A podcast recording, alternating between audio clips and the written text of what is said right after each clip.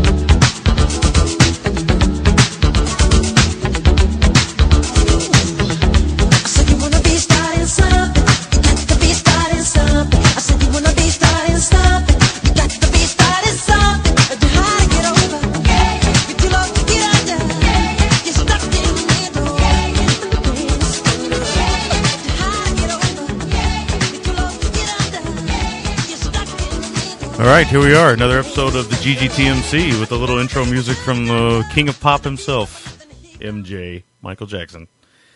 Uh, as many of you know, uh, Michael Jackson uh, unexpectedly passed away uh, last week, the very end of last week, and uh, we thought we'd uh, throw a little music in there as we both grew up listening to him. It's no, I'm sure a lot of us grew up listening to him, so we thought we'd throw that out there. Is there any words you'd like to say, Large Wayne?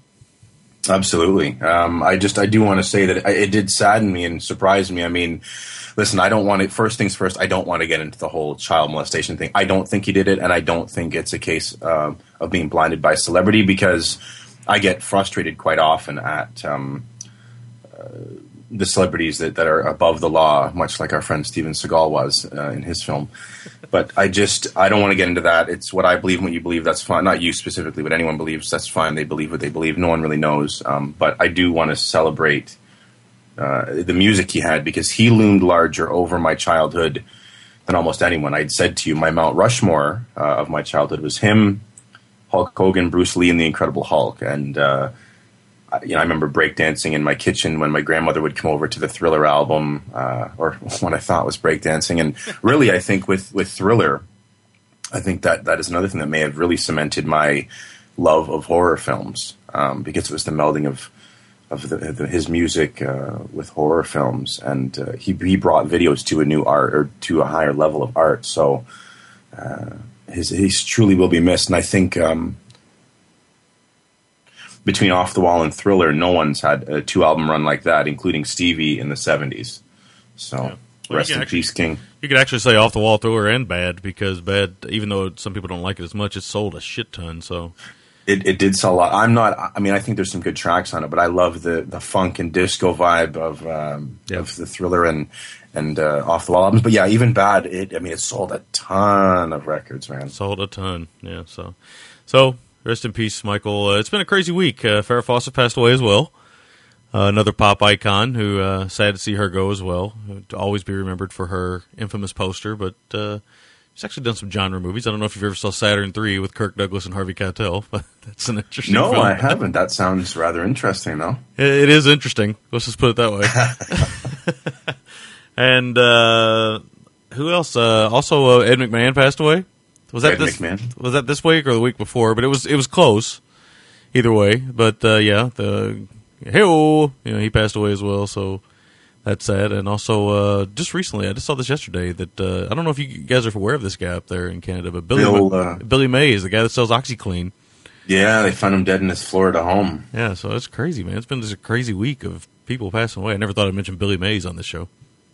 No, I'll tell you. You know, speaking of Ed McMahon, uh, Farrah, and Michael, I wondered if there, there was an old Tonight Show episode where uh, Farrah and Michael Jackson were on it somehow, because that would make for sort of a sort of chilling YouTube clip. I think, Yeah. in a sense. Yeah, possibly. But either way, yeah, it has been a sad uh, week for pop culture. So, uh, depending on your taste, obviously. So, I know not everybody's a big fan, but we just wanted to mention, you know, our our uh, you know, I don't know what the word I'm looking for here is. I'm, I'm kind of stumped all of a sudden, but Uh, yeah, just to sort of pay tribute to to someone who loomed large uh, over our childhood, and I think over just the consciousness of the world at a time when the internet wasn't around, and for him to be out there as much as he was, really is a testament to his universal appeal. Yes. All right. So I think that's uh, it for that part. Now we're going to mention what we're going to cover in this week. Uh, this week we are covering uh, from 19, I believe it's 78 It was uh, Convoy. I believe it's 78. Uh, Seventy eight, yes. Yes, that's what I thought. Uh, 1978 Sam Peckinpah trucker quote unquote masterpiece Convoy with Kris Kristofferson and Ernest Borgnine.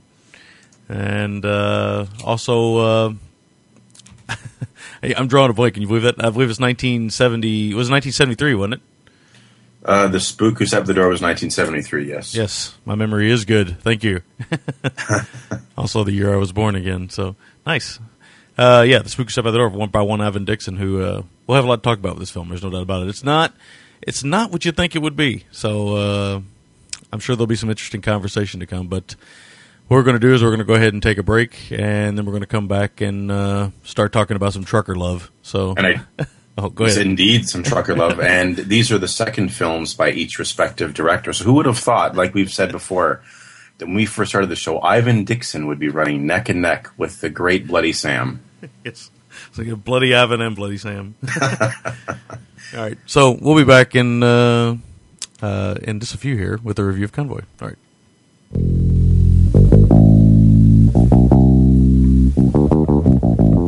If you haven't been listening to Outside the Cinema recently, here's what you've missed.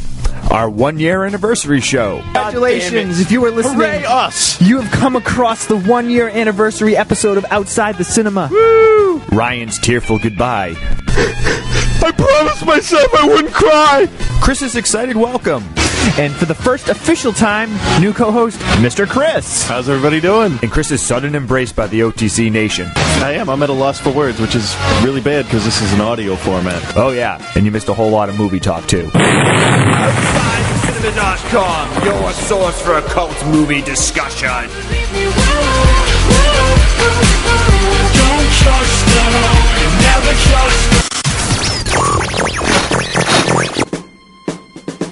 Uh, Breaker one nine. This here's a rubber duck. You got a copy on me, Big Ben? Come on. Uh, yeah, ten four, Big Ben for sure, for sure. By golly, it's clean clear to Flagtown. Come on. Yeah, it's a big ten four there, Big Ben. Yeah, we definitely got the front door, good buddy. Mercy sakes alive, looks like we got us a convoy.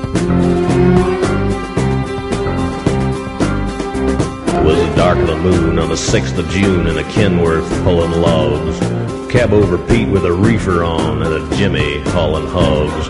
We is heading for Bear on I-10 about a mile out of Shaky Town. I says, Pigpen, this here's a rubber duck and I'm about to put the hammer down.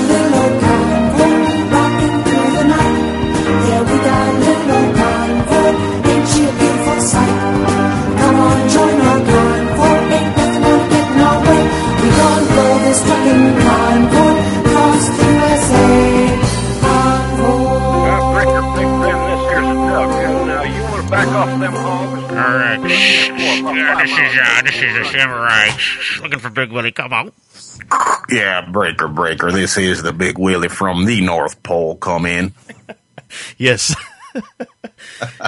oh man, yeah. Uh, that's I kind of noticed that podcasting is kind of like the trucker chatter of the uh, modern age. It is, and uh, my dad actually trucker, and, and I sort of was immersed in trucker culture as a youngster. His uh, CB handle was Weepin' Willie. Nice. So a little shout out to my my dear dad. Mine probably would be tater salad at this point. or cream of broccoli because I eat too much spinach. All right. Nice. Let me just say that uh, Convoy, some people might out there might like that song. I think that it might be the most infamously bad one hit wonder song of all time. and that's saying something because you have the Rick Dees disco duck in that in that whole whole. Oh, I'll listen to Disco Duck Oh. a thousand times before I listen to Come On and Join the Convoy. It's so bad. It's ju- it is so bad. I like how they say we're going to roll this trucking convoy. It's Yeah, like like know. you hear it when you're a kid, and you're like, did they just say fucking? Yeah. Like, no, they said trucking. well, I had to play it though because it's just an infamous song, and it, it, it features quite prominently in the movie, so had to play it. All right, so our first feature is Convoy from 1978. Uh, really, the second to the last, maybe Sam Peckinpah film. So, uh, and we'll talk more about the condition Mr. Peckinpah was in while he was making this. Uh, basic plot for the film is truckers form a mile long convoy in support of a truckers' vendetta with an abusive sheriff. Uh, don't really feel like there's a trucker vendetta in the film at all, but that's just me. I feel like it's more and me. yeah, I kind of feel like it's more of a situation that he, the person gets themselves into and they can't really help it at that point. A vendetta would imply that they're looking for trouble. Yeah, I would say shit escalates real fast in a truck stop diner brawl. yes, I would say vendetta means you're actually going back at somebody. He's trying to get out of the damn state.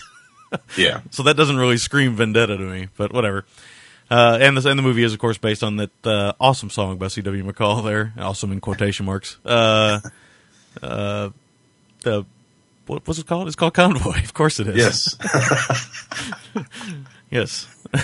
so, I picked this film. This has actually been on our uh, roadmap since uh, September of last year. So uh, we finally got around to covering it. So uh, I'll kick it over to you, and we'll get going on this thing. Yes, indeed. It. Um, oh, where to begin with Convoy? I, I'm a big Peckinpah fan. Now, I haven't seen all of his films. There's, there's a good amount I haven't seen, but there's a good amount I have seen. And I'd said to you when we first brought up the subject of Convoy that as much as I think this film has its charm, it's clearly the worst Peckinpah film uh, I've seen by a country mile. But you know, I mean, this was at the time when he was at the height of his booze and drugs. Um, you know, a lot of the actors were told to just fuck the script, ad lib your lines, and and uh, basically, I mean, there's you can read a lot on this film. Um, James Coburn, of all people, directed it. If you look in the credits, he was credited as the second unit director, but he directed a lot of it when uh, Bloody Sam was in the trailer railing, railing lines off the uh, off the the vinyl Off Uh, Ali MacGraw's nipples or something.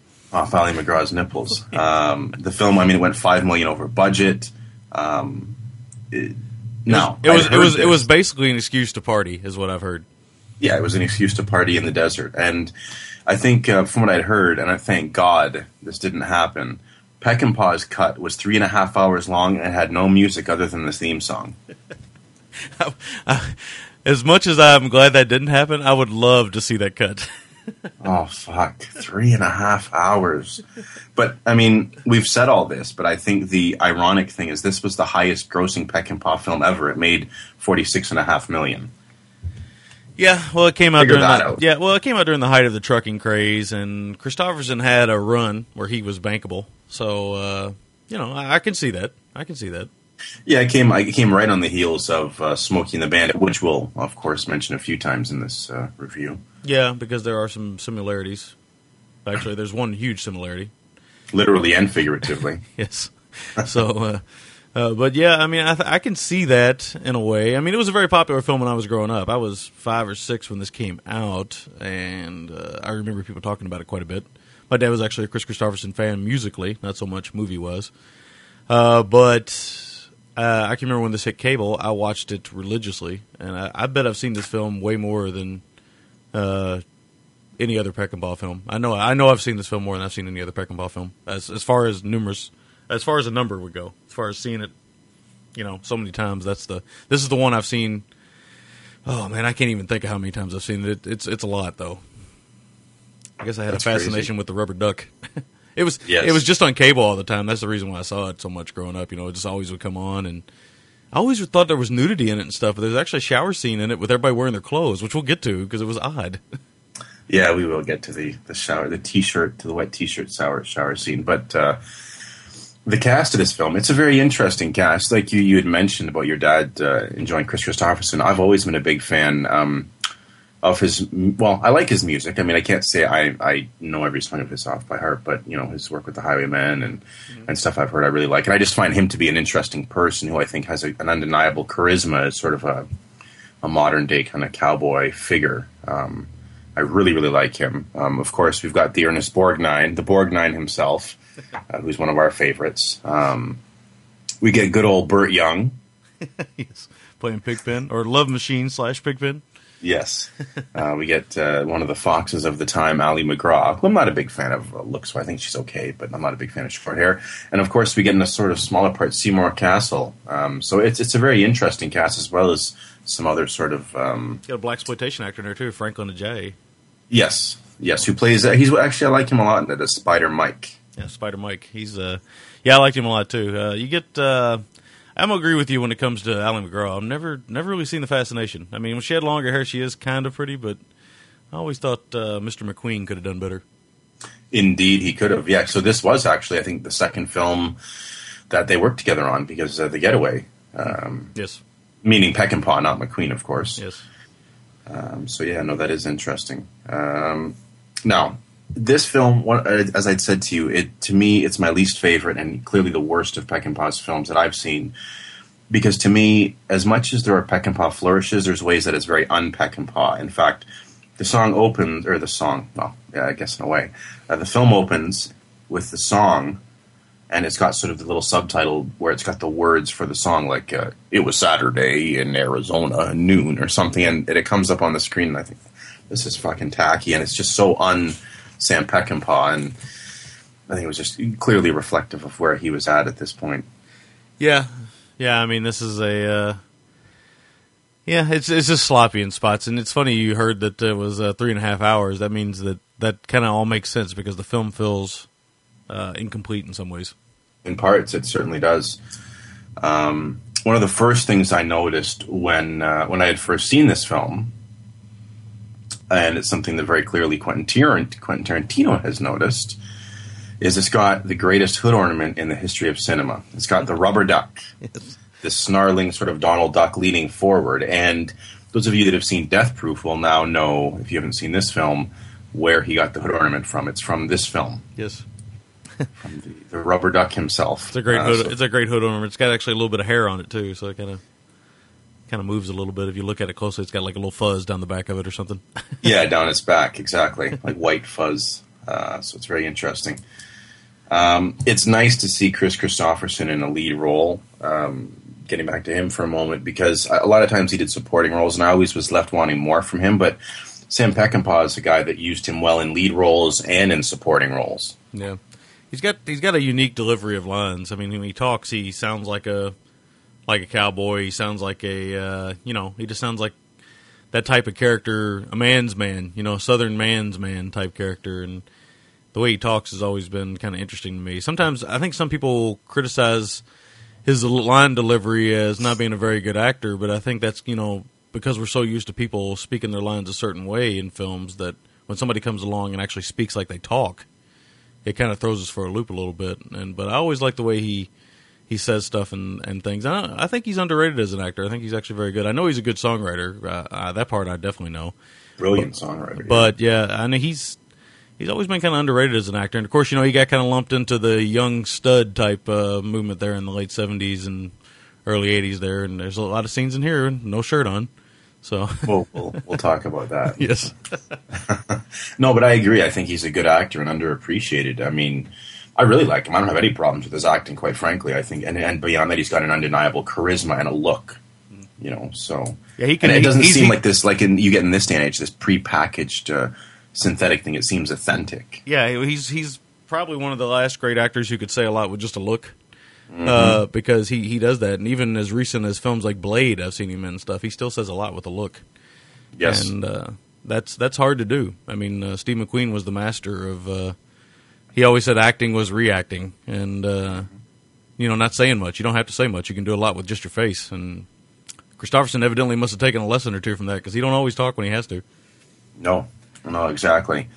And um, you know, this film, and we talk about his sort of uh, cowboy uh, image, and this film, in a lot of ways, is a western uh, to the point where they're the characters are conscious of it, and they call themselves cowpokes and and cowboys, and you hear. Um, Spider Mike says to the rubber duck, "Oh, I've heard more stories about you than Jesse James," and you know we really it becomes something that we're aware of, and, and clearly the characters are aware of that. And they're sort of like the modern day cowboys, and, and this very much feels like a modern day western from uh, from Sam. Yes. No, I don't have any doubts. I think this is very much a western. Uh, the you know the trucks or the horses. Uh, you get the landscapes. They shoot it all out west, Arizona, New Mexico. Uh, well, that's what it's supposed to be. I don't know where they actually shot it. I didn't look it up, but uh, this is very much the west. Everybody's people got cowboy hats on. You know, it's there's no doubt in my mind it was supposed to be a uh, a western. Oh yeah, and it's actually it's actually a good idea to make it a western, uh, and I like that idea of it. I like that it's got the western aesthetic with the truckers involved. I like that. Yeah, no, really, really mu- greatly. Um, now, also with the trucker, the trucker stuff, I, I love the, the lingo. Um, you know, this this was a time when, if people don't know this, the whole trucker image was very cool in the '70s with TV shows. You got BJ and the Bear, and you had everyone was doing trucker movies. Burt, Clint, I mean everyone. And uh, you get the CB lingo. Like I, I, I remember my dad had a book he showed me once with all the lingo, and and this one we get to hear about the bear and bears are the the CB talk for for a cop and and when there's like an unmarked car I like when they say that you get a bear they got a bear in a a plain brown wrapper Yeah, yeah. I got guy in a plain brown wrapper. Yeah. that was good but and speaking of the bear and the plain brown wrapper it's of course Ernest Borgnine who is in full on Jackie Gleason mode here with the stash and the hat Yes, Dirty Lyle, the uh, one and only. Uh, yeah, Dirty Lyle just sounds like it sounds almost like a Dirty Sanchez. this one would involve more sweat somehow I think oh yeah, I can't imagine getting a Dirty Lyle I don't want to imagine getting a dirty Lyle like a tea bag with sweat on it. but uh, yeah, Ernest Borg- Borgnine, who uh, has you know that great uh, face. I was just actually reading up on Borgnine uh, a couple weeks ago, just because you know he's still around. He's in his nineties, and you know he's he's an interesting guy, and uh, he's very conservative, very old school. Some of the things he says and does, I don't agree with. But as an actor, uh, I've always liked him because he's not a matinee idol, and he can play bad guys, and he can play like the lovable grandpa, and he can do that even in the same film. Sometimes he's he's uh, really got a great uh, kind of charisma with the camera. I mean, I'm glad Peckinpah saw it because not a lot of people see it, and uh, he he he's always great when he's on screen. Even in this film where he's the bad guy, I still loved it whenever he was on screen. Oh yeah, he's one of my favorites. Um, and another one that yeah that Sam used uh, a couple times uh, in my favorite western, of course, uh, of all time. But no, he he is great in it. Um, and that's the thing that the testament to him is that as much as it's very much uh, a Jackie Gleason Smokey and the Bandit thing, it's still Ernest Borgnine. Like it's not, you know, he brings his own thing to it a little bit Yeah. you know. Um, so, and but the one thing was, I found he looked a little. They kept talking about how fat he was, but he looked a little more svelte than usual. I thought. Yeah, they kept calling him names and stuff, but uh, I think it was just to get at him because obviously he he's a little heavy. I, I, no, I liked his character a lot. He he goes from funny and buffoonish sometimes to just downright evil.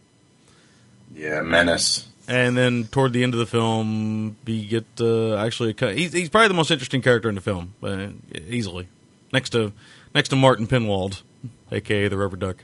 who who in the in the sort of uh, long line of, of awesome tough guys. That that name is up there with uh, Marion Cobretti. It's an awful name. Martin Penwald sounds like an accountant.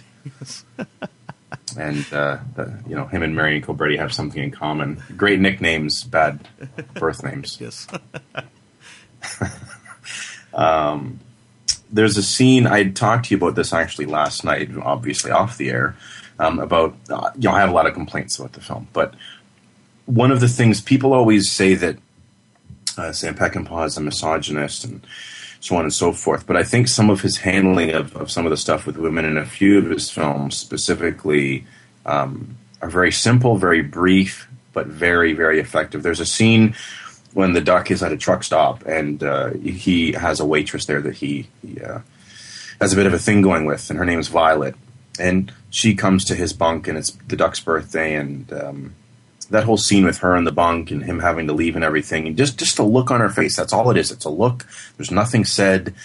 You completely understand the heartbreak and the disappointment in her eyes, and it's a scene that to me is very tinged with sadness and sort of you can think about her broken dreams as a woman and, and being very unhappy in life. And I just I really liked that moment with her and just the look on her face. And there was the same. I I compared it to sort of the broken soul of um, of Warren Oates' girlfriend uh, Isela Vega in Alfredo Garcia. Yeah, there's actually a moment where she says he actually says to her that she should leave that no good husband of hers, and obviously she doesn't want to leave him. It's, it's one of those just broken relationships, but it sounds like she's trapped in it. And it is a sad moment. She has a very sad face. Uh, there's a scene where she has a bow on for like a present and stuff, and it's just it's uncomfortable. And I think it's supposed to be sed- seductive, but it just doesn't work. Uh, and you know, I think the duck knows it doesn't work too. He kind of feels bad for her slash attracted to her at the same time. It's a very weird, very realistic relationship though for people on the road, lonely, blah blah blah. Uh, Mhm. You know, I mean, you get out there and you got a name like Rubber Dick. I mean, Rubber Duck. First of all, if your handle's Rubber Dick, you're probably getting a lot of action. yeah, there, there's certainly that rubber dick is a handle yes. in more ways than one. Yes.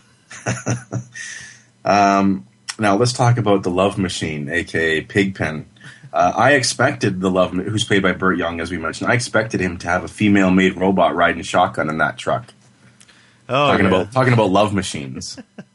Yeah, and Burt Young, who I'm Burt Young plays one character. It seems like all the time. he never plays any other character other than the kind of goofy sidekick uh, slash kind of cool guy. I don't know. It's it's a Kinda weird, heavy a little yeah. bit. Yeah, he sometimes plays like the bad guy in films and stuff, but he, he just he's always done that, and he's always got the Burt Young laugh. At some point in time, the Burt Young laugh comes into a film. And Burt Young has looked the same for so long. he still looks like that. He still looks like that. I like him. I've always liked him in films, and of course, I'll always he'll always be Paulie to me Yes. from the Rocky films. He'll always be Paulie, no matter what he does. I think he's even in a Leone film. I think he's in Once Upon a Time in America, actually.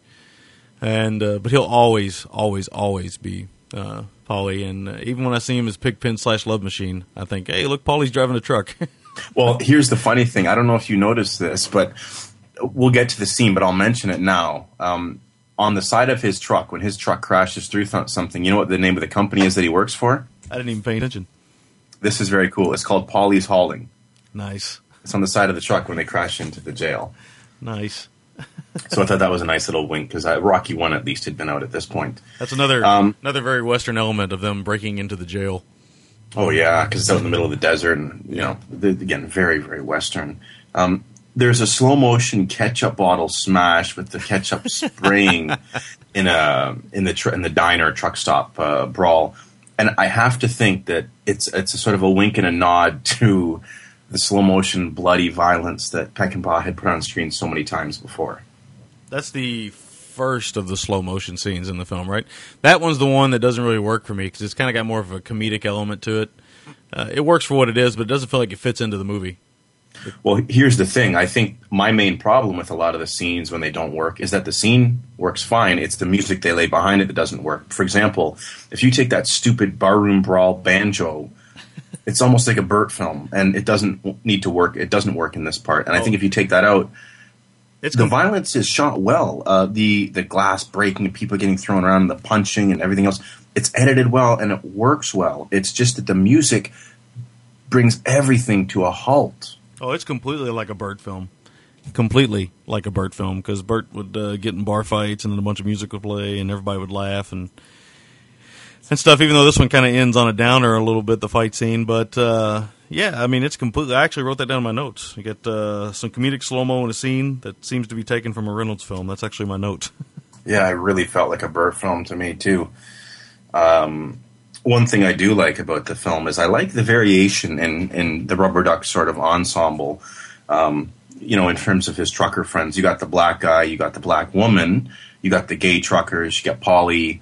You get this real good eclectic mix of people. I think it would have been very boring and bland, at, le- at the very least visually, if it had been a bunch of white guys in cowboy hats. I think this gives everyone their own personality and at times their own moments in the film. yeah, yeah, I, I agree. Everybody's unique looking in a lot of ways. Yeah, they are, and I love that um, uh, widow woman, um, who's the, the the black female um, trucker. She inevitably flips her truck uh, in the chase. she has a funny line where the truck tips over. She gets out and she, she kicks it, and she goes, "Goddamn piece of white junk! I knew I should have bought black." nice little nice little It's, uh, stab there. It's interesting. These two they got a little racial comment, and then we got a another film that we're covering on this show that involves race quite heavily. Yes, yes. Um, we get a very impressive uh, car smashing through a billboard and the roof of a house. That was a hell of a stunt. Yes. It, it's undercranked when it first goes off, but you cannot deny that whoever did that, whoever was driving that car, had balls the size of grapefruits. That might have been Peckinpah showing up for the set.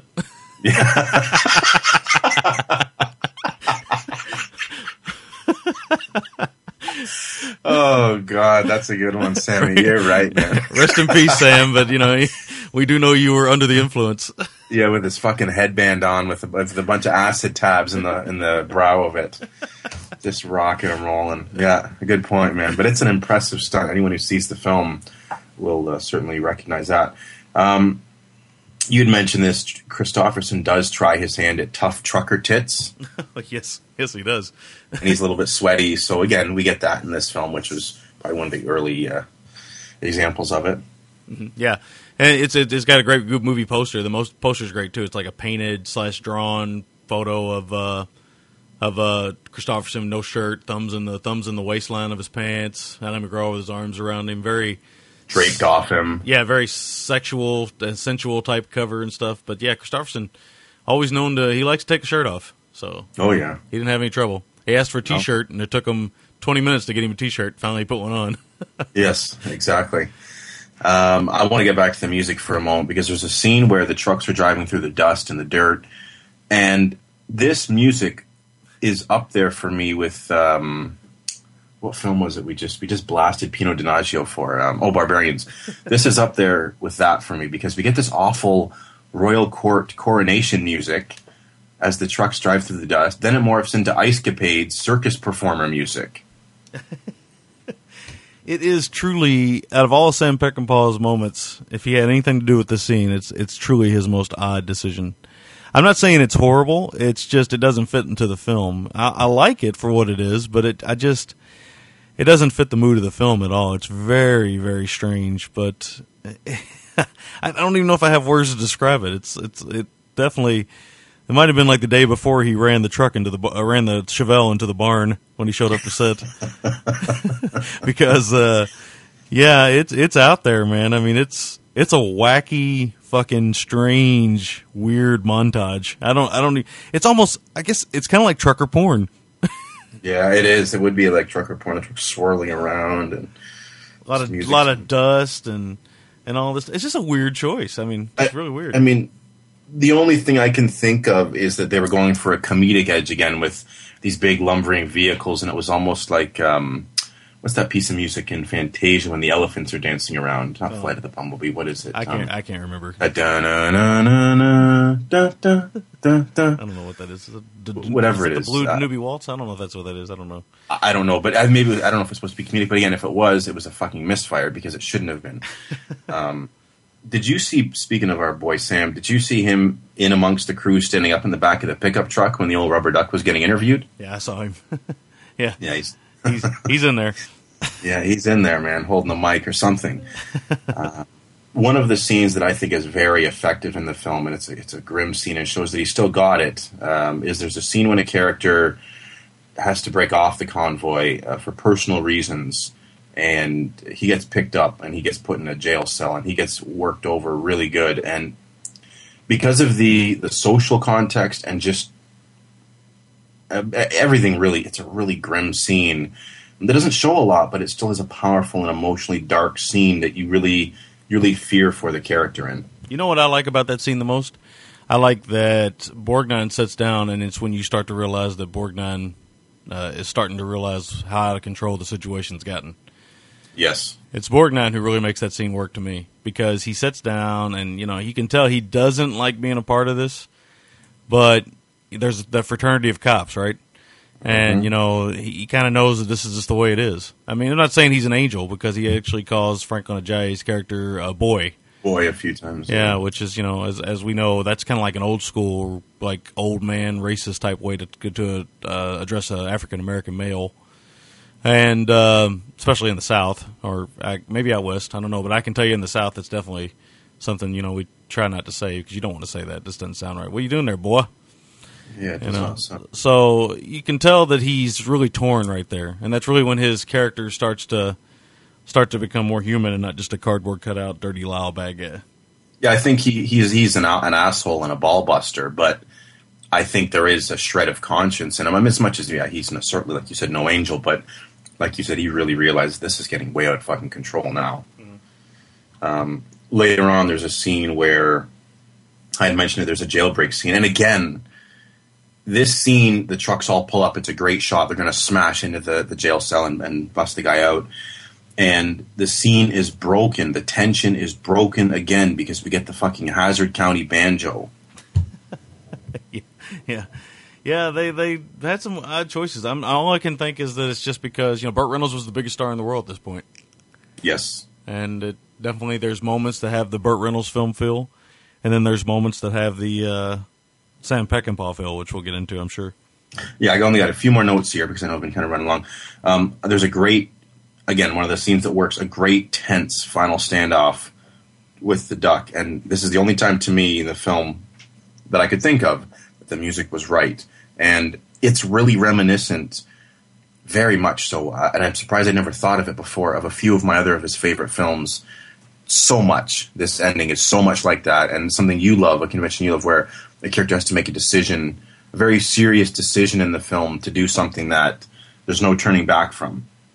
Yeah, yeah, yeah, and I'll talk about that more when I go over my notes. Yeah. Now, I, I that's all I'll say. I do want to say that there's something that happens uh, at the end that I fucking hate. Um, I don't want to say any more than that because I think even being somewhat cryptic, it could still uh, reveal some things. You know what I mean, and anyone who's seen the film, I'd be happy to talk about it with them. But I really hate it, and I think it's very un-Sam. Um, and I, that must have been. I, you know, I'm not saying anymore. That's it. Very yes, it is very unsam. Uh, that's a new new uh, way to describe films. It's unsam like. uh, yeah, okay. So the things I want to talk about is again, yeah, I've seen this film a ton of times with the, uh, and I really got into the trucker culture as a kid. You know, as a kid growing up, uh, I didn't. I had a neighbor who he was my best friend growing up, and his dad was a truck driver. So obviously, we get inside his truck when he was home, and you know, act like we're the rubber duck and. I would make my friend act like he was Ali MacGraw and take his shirt off. No, that's not true. that's that's not true at all. but no, he uh, we would get in there. You know, we would act like we were the rubber duck and whatnot. And uh, so it was a pretty important film for my childhood and stuff. So I have a natural affection for the film that's going to give it when we get to the end here. It's going to give it a higher score than I actually think the film probably rightly deserves. But it kind of has that nostalgia factor a little bit because I remember quite a bit. I actually wanted to grow up and be a truck driver. You know, I told my mom that, and she wasn't very happy. So My mom, I had said I wanted to be a trucker, and my mom didn't mind too much because my dad was. But uh, it was the first moment of my life when I realized my mom said to me, "You don't want to be a truck driver. You'll be away from home all the time." And that was the first moment, like as a kid, you don't think about that. And it was the first moment I realized, well, wait, yeah, she might be right. You know, if I have a wife and if I had kids, I might, I might not want to be away from home that much.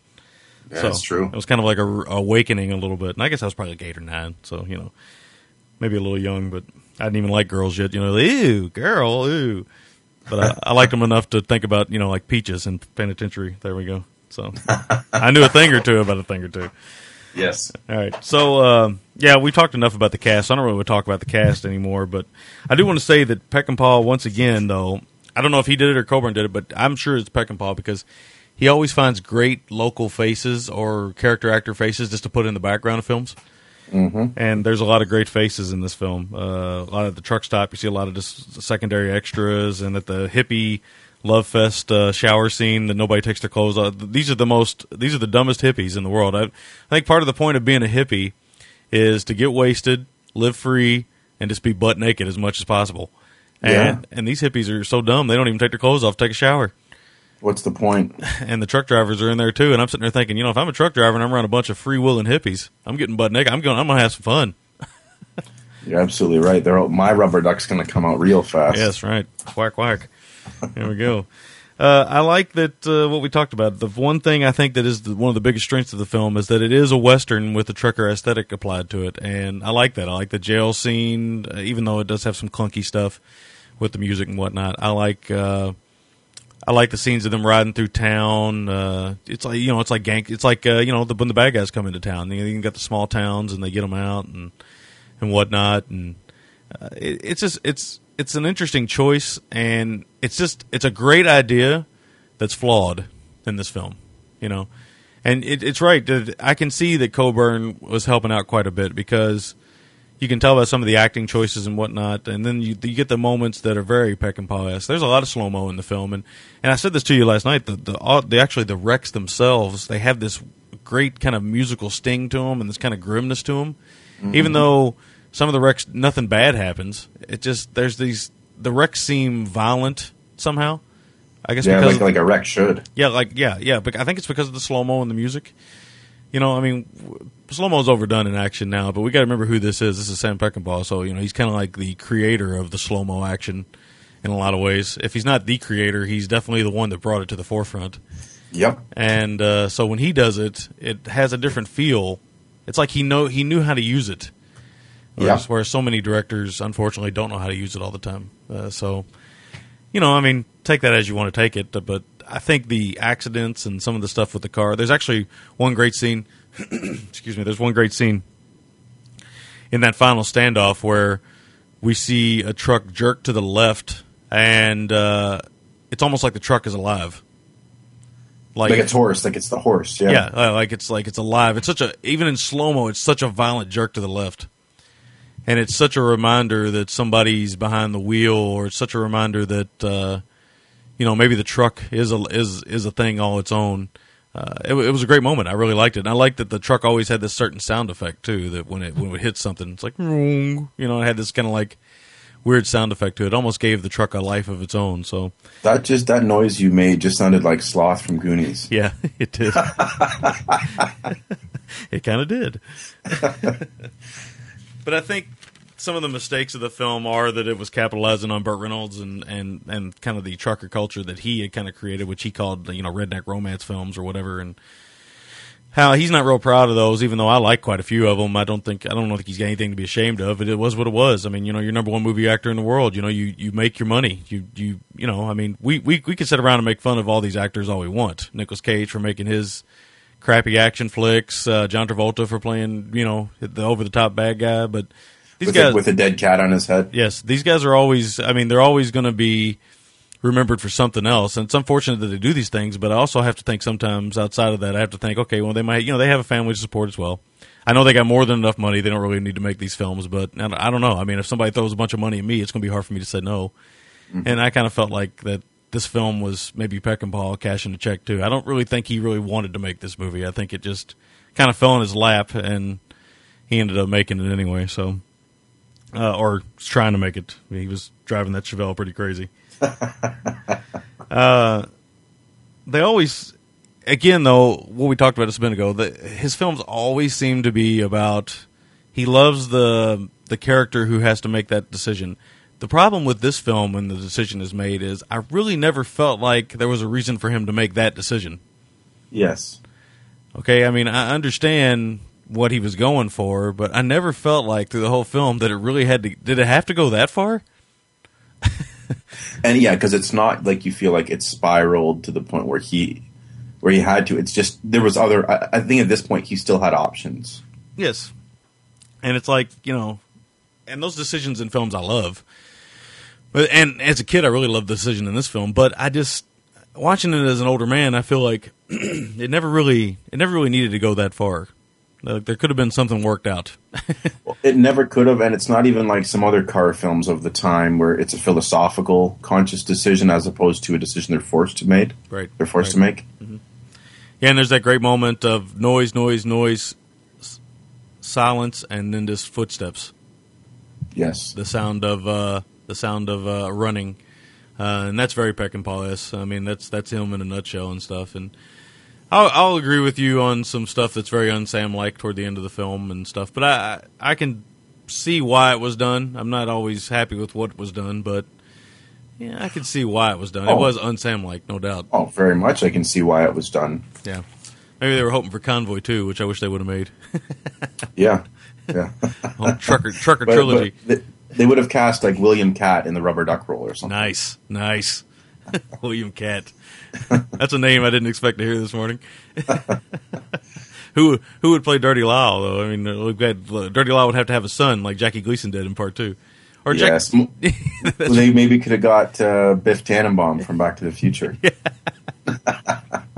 nice, nice. Yeah, but I, I think this is certainly, and I haven't seen. I actually haven't seen all of Peckinpah's films. I haven't seen The Killer Elite and uh, uh, a couple others. We talked about them last night. Yes, which I haven't seen either. But I would say that this is definitely on the weaker side of Peckinpah. But I will also say, uh, to go on with an email we get, that even though this is not, this is one of his lesser efforts, it still has those Peckinpah s moments that are that are definitely worth checking out. And for me, this film is really a true guilty pleasure. It's not a great film, I don't think, and by no stretch of the imagination, it's a it's a solid little B movie that I think because of Sam's condition behind the scenes, you can see that there was a lot of mistakes made. That's that's pretty much it. I would love to see a three and a half hour cut of a trucker movie. I'd imagine that somebody's stoned out of their mind just shooting trucks going down a highway for for an hour. Probably. I would imagine that just a lot of uh, stone trucker footage Oh yeah. with more music choices. But yeah, that's uh that's all the notes I really have. I, I, I do I've forgotten about James Coburn being a second unit director until I watched the credits and I was like, oh yeah, there he is. I remember that. I remember the infamous story behind the film now. So uh, yeah, interesting. Sam was gone by this point. Uh, he was on his uh, downward spiral, so uh, you could see that. But again, there's little moments of brilliance in here. Yes. Absolutely. All right, I'll kick it over to you for MVT's make or breaks. Okay, there's a lot of like you said, a lot of little things I liked about the film. I really liked the the camaraderie amongst the truckers, uh, specifically with Pigpen and Mike. Um, I like just just just seeing that culture because, like I said, it's so near and dear to my childhood to the point where when I smell diesel fuel, it is very nostalgic for me because it reminds me of my childhood. I went a lot of long haul trips with my dad, and and trucking is so much ingrained in in, in my childhood. Is uh, you know, so it really holds. Uh, a place in my heart. Um, But I have to go with the final standoff in the film. I think, whoa, that mic almost dropped now. Uh, I had to do the glove save like uh, Patrick Roy. Um, And for, Uh, for, for, for our American listeners, that's a hockey reference. yes, that's a goalie. um, Fuck, speaking of names I didn't think I'd hear in a convoy review, Patrick Roy. yeah, really. Uh, William Katt and Patrick Roy. Now that, there you go. Patrick Roy can play the rubber duck, and William Katt can play Dirty Lyle's son. Yes. um, but the final standout to me is one of the few things that felt like a Peckinpah film. And like I said, that's my biggest complaint is that this could have been one of my all time favorite films. It could have had that that Garcia, Alfredo Garcia vibe where it's just this dusty kind of nasty film, and it didn't because it was too busy trying to be a Burt film. Um, my MVT, uh, I was going to say James Coburn for getting the film completed, but uh, I just went with the. This is where I went with sort of the truckers and their lifestyle and and the whole the whole thing with the truckers. I really like that, and it, it's a sub. It's a small little uh, niche in the in the film world, but I, I enjoy those films. Um, my score for the film is a six out of ten. Like I said, I think it's a deeply flawed film, especially when you look at it in the, the sort of uh, scope of everything Peckinpah did. He's, he's one of the all time greats, um, easily one of the all time greats, one of the most influential filmmakers, uh, especially of filmmakers today. So uh, I just, I, you know, I think it could have been. It's, it's a case for me of what could have been, what should have been. Okay, I can see that. I'm gonna go with uh, my MVT, or actually my make or break is going to be this use of slow mo in the film. I really like. Nobody does it quite like Peckinpah. Nobody does it better. uh, he really, uh, he really does do it the best. Uh, uh, John Woo is basically just harp. I mean, I love John Woo. Riffing. Yeah, I love him. I mean, I always will love him. But he really is just riffing on Peckinpah. And even Scorsese has admitted that, you know, whenever you do slow mo, you're doing Peckinpah. You might think that, oh, this is my use of slow mo. It's totally different. No, you're still doing Peckinpah. Uh, you know, even The Matrix, for instance, they're still Peckinpah.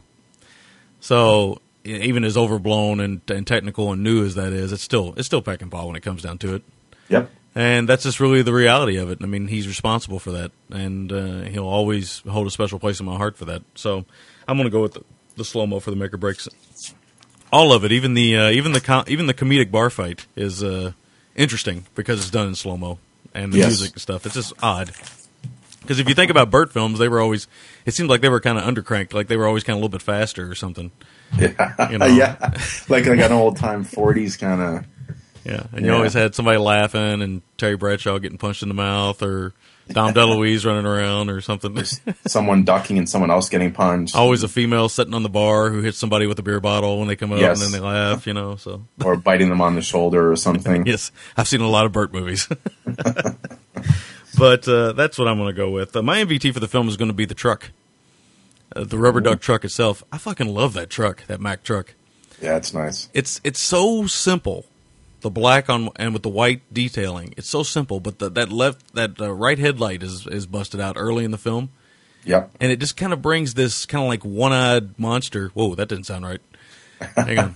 Ooh. there's actually I don't know if you've heard about this, but there's actually a horror film out there called The One Eyed Monster that actually is Ron Jeremy. yeah, it's actually they they did a mold of Ron Jeremy's penis, Wow.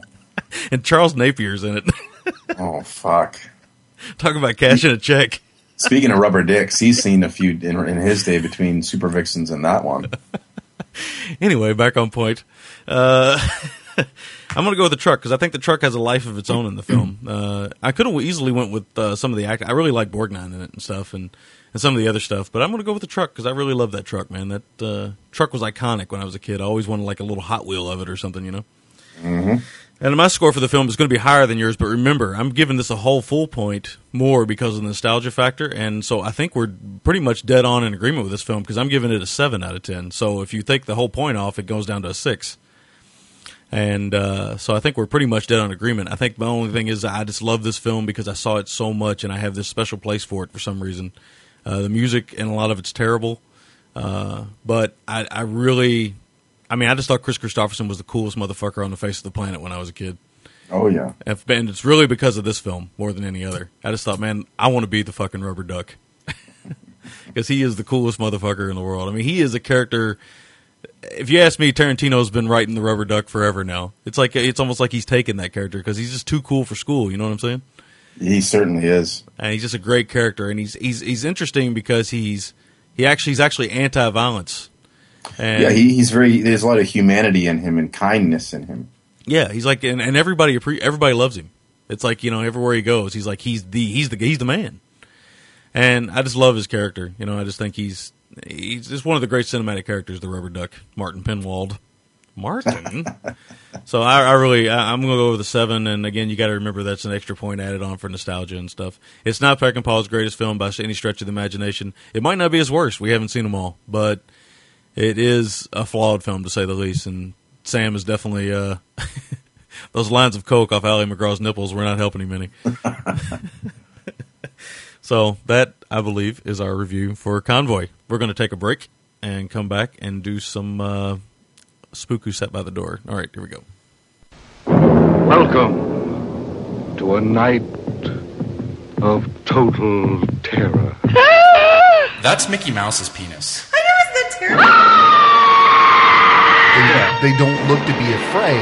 They look to be shocked. Here's vagina. It's did you see Miley Cyrus's globulous breast? Night of the Living podcast. I found more syrup on my pants. Bizarre adventure in fear. There was, however, a guy using with his own hand. An experience in shock, more shattering than your strangest nightmare. Night of the Living podcast. Ass to mouth is fantastic.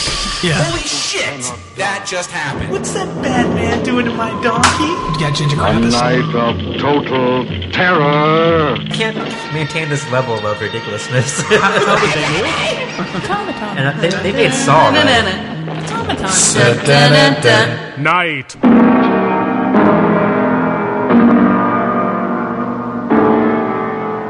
of the Living podcast. My man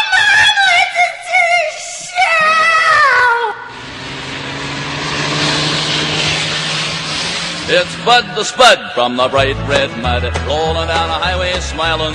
The Spuds are big on the back of Bud's rig. They're from Prince Edward Island. They're from Prince Edward Island. Now from Charlottetown or from Summerside, they load him down for the big long ride. He jumps in the cab and he's off with the Pride Sebagos. He's got to catch the bolt to make Tormentine, and he hits up that old New Brunswick line. All right, so we are back from break here. We got a little Bud the Spud going Another there. big load of potatoes.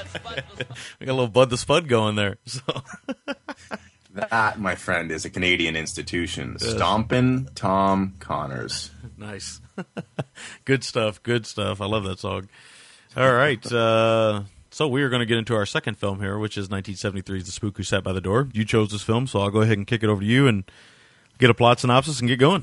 All right, so it says a black man uh, plays Uncle Tom in order to gain access to CIA training, then uses that knowledge to plot a new American revolution. So Yeah, I picked this film. Pretty Uh, accurate, I guess. Yeah, I guess it is uh, in terms of philosophy and using the term Uncle Tom and all that. I guess it's yeah, that works pretty well. So I picked this film, and I'm very interested to see what you think about it because neither one of us had seen it prior to this, and uh, let's uh, let's get her going here. All right, yeah. So uh, yeah, it's true. Neither one of us has seen this, and I don't know what I expected, but this film threw me for a loop because it was nothing like what I expected. I wish I could say I knew what I expected to watch when I watched this film, but uh, uh, I had no idea. So, let's first let's go with the title. You know, the spook who sat by the door. Now, this is actually a novel first uh, that was adapted into a film. Uh, actually, spook, you know, being a slang term for African American people, I should say. I'm going to go ahead and get that out of the way because I don't want to hear anybody say that we are racist on the show because we are not. We just uh, Absolutely not. And also, it's a double meaning because it's also a slang term for a spy. Yes, yes. You also hear that. Uh, you hear the terms ghost or some other things when you do the CIA stuff, and so you know that's where spook comes from. But this just has a double on entendre type meaning, and uh, and that, there's a reasoning for that. It's a very political film. This actually this is easily the most political film we've covered. All by a country mile. Yes. Oh man, this is really political compared to the stuff we typically cover. So, um, that's the one thing I want to get out there first and foremost. All right, so I'm watching the film. I'm into it. I'm, I'm moving my head a little bit. I'm bobbing. I'm weaving. You know, I'm doing a little dancing. And then I realize Herbie Hancock did the score, and I don't know why I'm bobbing, weaving, and jumping around a little bit. That's Herbie. Herbie's, Yeah. Herbie's bringing the magic, man. He's bringing it. Herbie is a very, very talented musician, and I think the score, like you said, it's good. It's unobtrusive. There's no Yes, signature yes. song, but I think that's very clearly a conscious decision because it's not that kind of black exploitation film. I agree. I agree. It's uh it's a very nice subtle score from Mr. Hancock, and it, it's very it's very good though. I mean, it's really uh, the music works perfectly for the film, and it's very well scored and stuff. Um, now, when I say this is a political film, what I'm basically saying is it's a political film about race. Uh, there's some scenes in this film uh, where we have characters, the older white gentlemen, let's just say, who say things such as uh, "You guys are the best of your race," which nowadays would be considered uh, racist to say that, but then probably not so much. But you know, watching it as a thirty-five, six, well, I tried to say I was thirty-five, but I'm not. Thirty-six year old male uh, now. That that that was the first line. I was like, ooh, you know. And then the next line was uh, that really made me kind of grind my teeth was, well, they do make good athletes. Well, that and just the, the use of the word Negro and colored is very much a sign of the times. And it, the interesting thing about this film is this is sort of that second tier of racism when there was there was enough of an outcry from the general um, public that racism wasn't as overt as it once was. This is when affirmative action started taking place and equal rights. It was right in the, at the height of, of the uh, the movement, uh, the gay rights movement, women's liberation, um, of course, uh, you know, the, the rights in terms of African Americans. Uh, so, I mean, it's you get that second wave of racism where behind closed doors you get the racism. Right. And you know, I'm sitting there watching it, and I'm listening to these lines of dialogue, and I'm laughing. And the reason why I'm laughing isn't because I think, oh yeah, you know, it's funny, you know, the the white man's getting them and stuff. The reason why I'm laughing is I couldn't believe what I was hearing. I sometimes forget, and my I can be naive sometimes, even as many bad films or as rough films or as great films as I've seen. As I've seen, I sometimes forget that at one point in time, films were the films like black exploitation films is a great example because you really see the kind of the line that was drawn between race in the 70s. Now I grew up in the late 70s early 80s, so the racism was still there. But I also grew up during a great time in my opinion when uh, you know uh, African American musicians, we just talked about Michael Jackson in the intro. People like that were very influential. Rap was becoming big and everything else. So I'm thankful that I never saw uh, a color. I'm thankful for that because Oh, I worry about that. You know, I, I don't worry about like for my kids because I think it'll be even more diverse by then. But I, I, I think about that sometimes. That if I was born ten years before, I would probably be a little bit more of a different person, maybe. And uh, I'm thankful that I was born when I was born, that I was raised the way I was raised, uh, to not see that kind of thing, and to appreciate all cultures. And uh, you know, film has something to do with that. Uh, because I watched a lot of black exploitation films, a lot of Jim Brown movies. You know, I was watching those when I was a little kid. So uh, I'm really, I'm really very thankful for that. And uh, this film is more of a serious statement. This isn't your typical. I think this is roped into black exploitation, but I don't know if that's. Do you really consider this a black exploitation film? No, I don't at all. Yeah. It's it, I, I, I mean it, it's sort of an interesting kind of thing. I, I don't know that it is. I think it, like I said, it very is a very serious minded film. Um, it's based on a novel. We should have said that by Sam Greenlee, the novel of the same name. And further to your point, Sammy, about the title, it also refers to uh, sort of a trick that happened early on in affirmative action where a lot of these companies would sit sort of the lone black they hired close to the door Yes. to show that they were a, a mixed or an integrated office. Right, right. So yeah, I they, don't know. they even they even it- comment that on that in the film that we can put him in reception, so that way people Yeah. will see that we're integrated. Yeah, yeah, exactly. Which is clearly a, a, a nod to the title, which was a nod to the practice. Um, yeah, I mean, this is a very serious. This is almost like uh, the Malcolm X. If it is a black exploitation film, it's the Malcolm X of black exploitation films, early Malcolm X. Well, I wanted to ask you that because I'm going to say that I don't think this is a black exploitation film at all. I think this is uh, a film and probably an overlooked film, actually, uh, from the '70s that people probably should have uh, looked at a little bit more closely.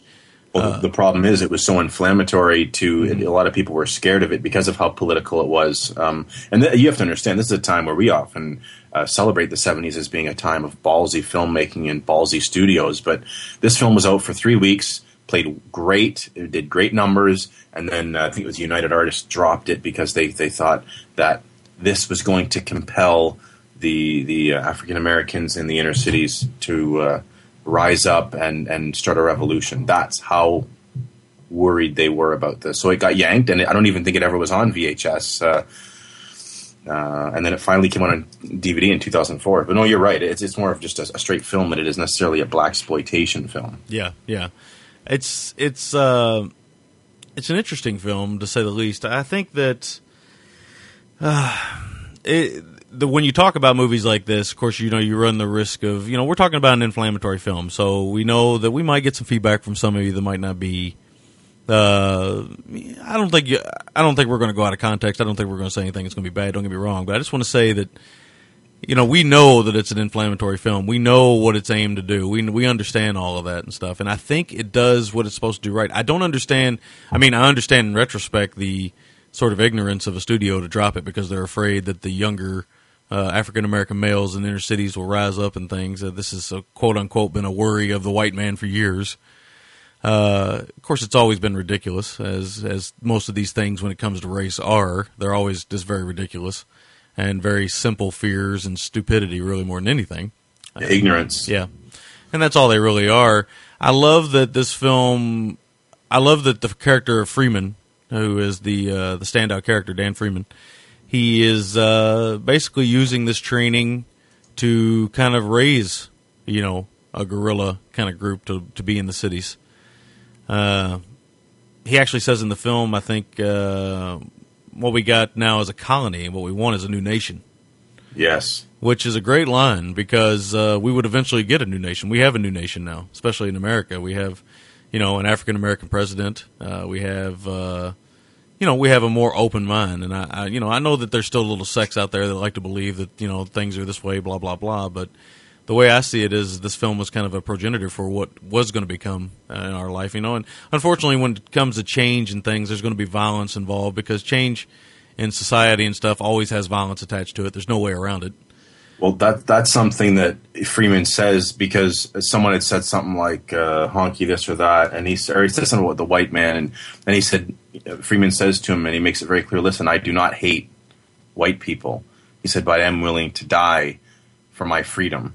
Right. And I think it's important that we understand that this. Now he's in a situation where a lot of white people have shit on him, but um, he's this isn't about hating a race. This is about standing up for what for his basic rights as a human being and, and getting his fair shake in society. This is not about hating any one race. Yeah, and this is a this is a film that after you watch it, you feel like you've watched a smart movie. You know how you watch some films and you're like, oh, okay, yeah, haha. That was like we talked about. You know, some films are just bubblegum. You know, you like to chew them up, spit them out. They are what they are, but you had a lot of fun with them for an hour and a half, two hours, right? This is a film that you'll chew on if you watch it. You'll chew on it for a while because uh, even though some of the issues that are brought up are not really as big an issue nowadays, you can kind of see where the mindset of Ivan Dixon and the filmmakers was at, at, this point in time, and I find it very interesting. And uh, it was it was completely. It really it was a very slow paced film, but I think that works to its benefit. I think they tried to sell it as an action packed film a little bit, and I think that was a mistake because I was expecting a little bit more. There's one major riot scene. There's a couple other training sequences and some some heists and things. And I'm not giving anything away with plot and stuff because you kind of got to see it to know.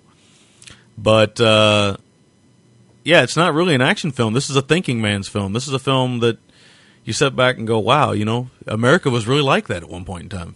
Yeah, and I always, like you'd said, I meant to touch on this, Sammy. I always find it so shocking and appalling um, because, like you said, we grew up in a little bit of a different time, and I, you know, it's just I, I can't believe. I just cringe when I hear things like he checked into a colored hotel, he spent his weekends in the ghetto. It just, yeah, I know. You know, hey, listen, I'm not going to say I'm not aware of racism. Of course, I am, but I think you know the basic denying of, of just basic basic human rights and f- water fountains and, and shit like this i just i can't believe we were ever there as a as a as a as human beings Yeah, I know it's amazing when you look back on it and stuff. It really is. I mean, it's I can't believe that the world was ever this way. And uh, you know, for people that are even younger than us, it would be you know, I mean, it, it'd almost be at this point, it would almost be cartoonish to think of the world like that. You know what I'm saying? it would be cartoonish because it's very much the bad guys and you know you're absolutely right It would be so like for us, we can we can remember tinges of it, you know, little bits here and there and stuff. Of course, I never grew up during segregation or anything, but and there was no you know designated uh, this and blah blah blah. But I did see you know the back end of some of that stuff and the way some people were treated and whatnot, and uh, it's it's a shame. It's a real shame that it ever got to that point, and I'm really I'm really glad that it's not like that anymore because it never made any sense. It just doesn't make any sense when you think about it. Racism just doesn't make any sense whatsoever. It it just it, you can't even justify it. no i think that the, the basic thing regardless of your religion or anything else uh, this is a simple thing and uh, you know this is how i feel is that really the only med- the only way you can judge someone is by the content of who they are and that's Exactly. it Exactly. nothing else matters it's what kind of person they are is the only thing you can judge them on Now we get some scenes where Freeman's working and he's doing some things, and uh, there's a scene in the basement. This is actually the one scene I thought was funny. Let's see if you thought the same way. There's a scene in the basement where the white the white chick comes up to him, and talks to him. Now this chick looked kind of mannish to me, but then she's walking. Dude, that chick walks like a dude. yeah like like she's got the george eastman 14 incher She's got the rubber dick. There's, there's no there's no doubt in my mind that that, that was a mannish chick. I mean, she was terrible, and I was like, oh god, Freeman, don't get attracted to this girl, man. She is ugh. There's something about her turned me off completely. It was a wall, the way she walked, the way she talked. I don't know. She's a very amateur actor, obviously, but it was it was pretty rough to say the least. And i didn't think she was too mannish i don't know but um i i don't really i didn't really feel one way or the other but i didn't think it was comedic because she goes down to him and she goes oh freeman what are you doing in the third sub basement Yeah. it's almost like office space when they move him into like the boiler room yes, it's like they keep moving them further and further down. yeah Uh, we get some good training sequences and stuff. Some stuff I like. I like the uh, the training sequences are fine with the the guns and and and uh, the fighting and the judo and whatnot. But what I really liked was the scenes where Freeman is educating them about things. I really thought those were well done. Uh, they were yeah, where he's like the teacher as opposed to just the uh, you know the trainer or the mentor. He's he's actually teaching them about what he's learned, the things Well- he sees. the great thing, the great, great, great thing about those scenes is their payoff scenes because we see him going through the training of the CIA and, and we see that he's, uh, you know, all sorts of tests, guns and scuba diving and, and, and uh, bomb detonation, parachuting, uh, diffusing stuff. Um, and we see him learning it and then the script gets flipped and we see, like you said, him teaching it in this sort of uh, urban warfare type setting. And those were great scenes that you're right did pay off really well. Right. Yeah. I mean, and if you guys do watch this film, be aware that you know uh, there are a lot of lines of dialogue. There is overt racism, and then there is subtle stuff, and the subtle stuff was even more disturbing than the overt stuff. Uh, stuff like they were talking about Freeman, how he went to college, and you know how he went on an athletic scholarship, and I think one of the characters is like, "Oh, imagine that." You know, Yeah. stuff like that. This little subtle things, the type of racism that people would like to say that they're not racist, but I, you still do hear those kind of comments every now and then from people, and you're like, "Whoa, wait a minute, man! What's what's what's the deal?" You know, it's just a person. A person's a person. Doesn't make any difference. And uh, but you do hear those little moments. So I think that Ivan Dixon was very smart to put that little sub sub subtle uh, uh, racism in there because that is real racism. The real racism isn't the, the overt things that people say sometimes. The confrontational things. It's the way we treat people without ever even saying a word to them. It's the way we Well- do things without ever addressing the fact. That's where the real racism comes from. This is the evolution of racism. Really. Yes, yes. So uh, yeah, I'm really glad we watched this film. This is easily one of the most serious films we've done on this show, and uh, it was very interesting. It was an eye opener, and uh, it really kind of enraptured me. It's I'm going to warn people to watch it and stuff. It's it's a little slow paced. Uh, it's it's a th- like I say, it's a thinking man's movie. I think you would agree with that. Yeah, a very very serious minded film. and uh, it's it does have some flaws. The riot scene is is is good and disturbing, but uh, Ivan Dixon decided to use the same soundtrack for the whole riot, so it goes on for like five minutes, and you keep hearing the same screen. It sounds like uh, sampling from a Prodigy song after a while. you know, you know what I'm talking about? Yeah, stop yeah. you get that in films. We've had that a few times where they loop the uh, the sound effects to the point where you, you catch it two or three times and it becomes comedic. Yeah, and it just it started getting on my nerves. It really did. And uh, the scene is shot well shot, but they could have at least you know done something else with the soundtrack to it. But uh, yeah, it's really good. And the film it it, it has an interesting ending, like a, a wide open ending. I'm not to give it away, but it's like wide open, and that that was actually a genius move because it's a wide open film that maybe. uh, Maybe it's Dixon's comment on change. Maybe things are getting ready to change. Maybe life is changing. Maybe America's changing. The, the soci- society's changing and whatnot. So I thought it was very good to kind of end it the way it ended it and and do what they did. So uh, this is actually, uh, I guess, this would be uh, proof that Ivan Dixon was a pretty good filmmaker before he pretty much ended up in the world of TV. You know, this is two films he's done, and both of them I like. I mean, Trouble Man's a lot more faster paced, action, typical black exploitation film, uh, smart black exploitation film, but still a black exploitation film nonetheless.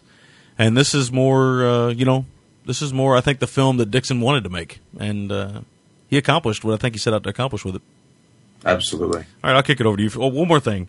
Was this film shot in Italy? Because I saw some J and B whiskey on the table. Oh, you just stole the first note I was going to mention. It's gotten to the Yes. point where I'm always looking for J and B whenever we're uh, looking at a bar. well, there's mention of a lot of stuff, Courvoisier and other things, but we saw that yellow J and B bottle on the table. yes. Uh, now, I want to talk about Freeman for a moment. Um, I really wasn't sure about him in terms of the actor that played him early on, based on his looks, because to me, he looked almost like a nerdy Don Cornelius. Yes. Yes, that actor. I'm trying to think of what else he's been in.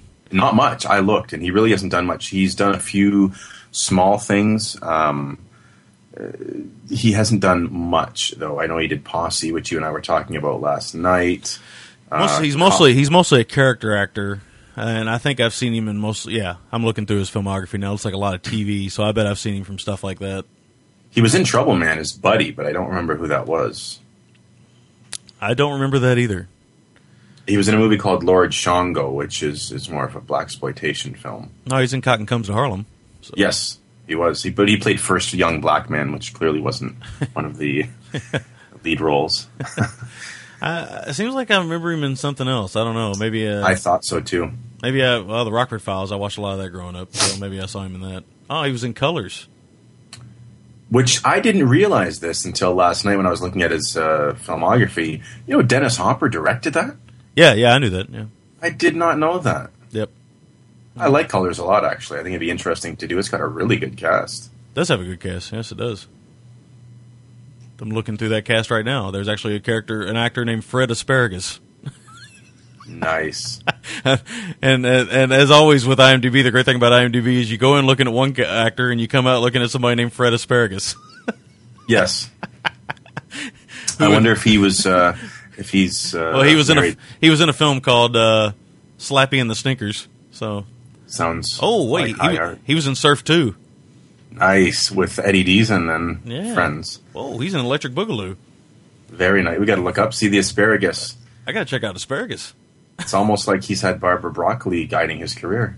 Hey, he's in Beverly Hills Cop three. He was in uh, This is Spinal Tap. What the fuck? Who is this mysterious and elusive? Asparagus is dead though. Yeah, he didn't live very long. Wow, fifty-one. He must have been a big dude because a lot of his characters in Night Patrol he's known as Fat Mexican, and uh, in Surf Two he's known as Fat Boy Number One. No way. So he must have been a big dude. I'm going to do a quick Google image search while we're talking about it. But no, getting back to Freeman for a moment. Um, yeah, we don't know how we got from Freeman up to Fred Asparagus.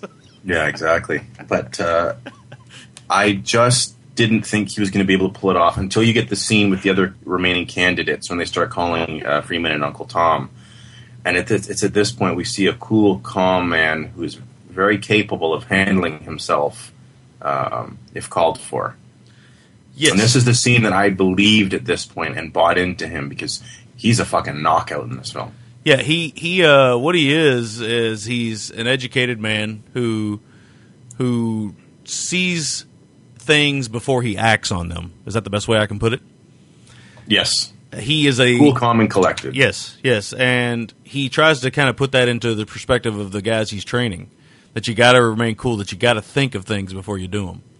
And even though the things he's training them to do aren't exactly legal, or you know the things you would actually teach people, you can see that he's trying to teach these guys about uh, pride and about personal worth and things like that.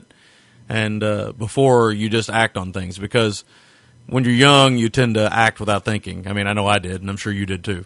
Oh yeah. Uh, that's just what young men, especially, and females, but mostly men, because I can relate to that. That's just what we do. We, you know, we get in fights, and it's like, why the hell we do that? That was stupid, and things like that. And, and I think that uh, that's the uh, that's the Freeman's character. He's trying to teach these kids how not to to be that person, because that's what that's what the man wants. You know, blah blah blah. hmm No, you're right. Um, one thing that sort of surprised me about the film, and maybe it was done just to humanize him, but I think it was really out of line with his character, is, and I think it was done certainly as a plot, a convenient plot point to, to you know for the film. But I'm surprised that they had him go to a prostitute, especially considering he has a girlfriend. Well, that, that's the thing. His character, his character is flawed because, as upright and righteous as he might seem, there's a scene with him with a prostitute where he goes into a dialogue about a queen, the Dahomey of Queen or whatever, the Dahomey Queen or whatever. And that actress, I don't know her name off the top of my head, but she's been in a lot of stuff. Well, she was trou she was Trouble Man's girlfriend. She was T's girl. Yeah, yeah. So she's been in a lot of stuff, but uh, a lot of TV as well. But uh, he goes to a prostitute. He's got a girlfriend, sweet girl, by the way, in the film at least. That's what we know. Uh, then his buddy comes over, the cop that he grew up with, and then she leaves, and they talk about going to see another couple girls he's got lined up. So obviously the trouble, uh, not, not the trouble man. Obviously uh, Freeman has got a little bit of a loose cannon somewhere. Yes, he does. But I was a little bit surprised by that. I mean, maybe it was an attempt to humanize the character, but and show that he was flawed despite his noble intentions. Maybe, I guess that's what it was. But I was a little bit surprised by that. I guess. Um, it almost plays into the racism a little bit. I think it might have. I'm going to agree with you. I think that maybe he was trying to do something to humanize the character, but I actually think it's a mistake to play that, to do that. as do I. I don't understand why they did that because you got a character who's supposed to be righteous and and changing things. And it's not to say that you know Malcolm X didn't have his demons. That this Martin so, Luther King, yeah, whomever. everybody has their demons and stuff. But I think they, for the statement they were trying to make with this film, I don't think that I think that played more into the statement they were trying to go against than it did for you know. Absolutely, that's what I think. So I think that might have been an error on Mr. Dixon's part. I agree. Um, I do want to say that apparently this actress, uh, because he goes to see her and stuff, she hadn't been in the host role long because she asks for the money afterwards, and I think that's got to be rule number one. You get paid up front.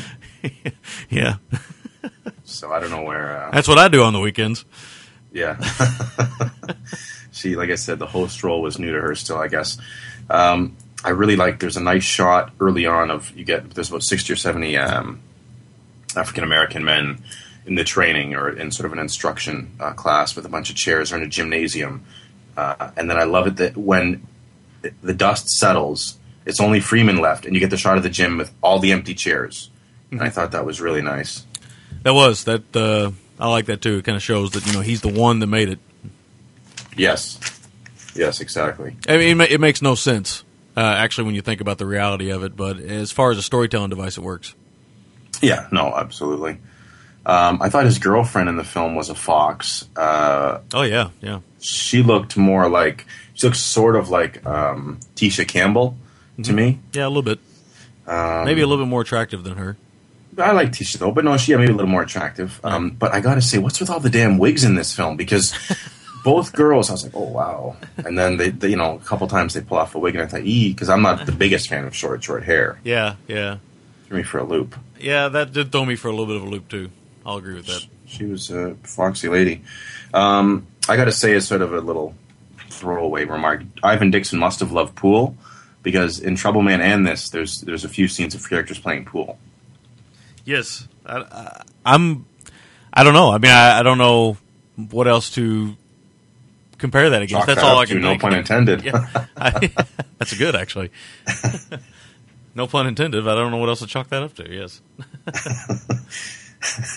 Uh, you had mentioned the riot scene. I think it was a great scene. It was very intense. It had this frenetic feel to it. You get some beatings. Um, there's gunshots. There's screaming. There's fire. There's cars being blown up. It's shot in tight, and the camera's kind of shaking. But this is early on, before that convention became oversaturated, and I think it did a really good job conveying the the mayhem and the intensity of of this riot scene and the frustration and the raw emotion of uh, a lot of the characters in the film. Yeah, it was well done. Just uh, just a bad soundtrack choice. That's all. Yes, and I think the great, great payoff to that is you get this wonderful shot at the end when the when again when the dust is settled at the end of the riot. The shot from a chopper and it's overlooking the streets, and you can see the streets are empty, but there's burning cars and there's military now on the streets. And I thought it was a wonderful shot. Yeah, I think that uh, that's something I'm always fascinated by too. Anyway, is the the after effects, right? You want to look at uh, you see a violent act and stuff. I mean, I've always kind of been a big fan of uh, crime photography. Not that I'm a fan of crime, but uh, you know uh, that kind of uh, Weegee inspired black and white mob shots. You know things like that. There's something almost artistic about looking at photos of a violent act. Uh, I'm not saying that it's for everybody. It's not. And it, now, nowadays, crime photography is very technical. I'm talking about the black and white. You know what I'm talking about, right? Oh, of course, yeah. And there's always something fascinating about the fact that a violent act had taken place and you're seeing the after effects of it. There's always something fascinating about that as far as a storytelling device. Yeah, there really is because then it just further drives home the destruction and everything that they were immersed in at the time. Right, right. um, right on the heels of that, we get a, a one of a few wonderful scenes with Dawson, who played uh, the old friend of Freeman. He's a cop. You sort of get the the yin and yang, or just sort of a, different philosophies, and you get a great scene where um, Freeman, who's does everything under the guise of being a social worker, uh, he talks to uh, Dawson, the police officer, and he just basically says to him, you know, about the riots, you're here to protect property, not lives. And it's a great scene with them kind of going back and forth on their philosophies about what's happening. And I, I'm glad that they didn't paint uh, Dawson as just this very one dimensional character. He understands things and he's trying to. Um, you know what? I'm going to say this, and, and I hope I'm not reaching or this this sounds clunky, but it, at, times it almost felt to me like he was more moderate. He was the more Martin Luther King, um, trying to just basically.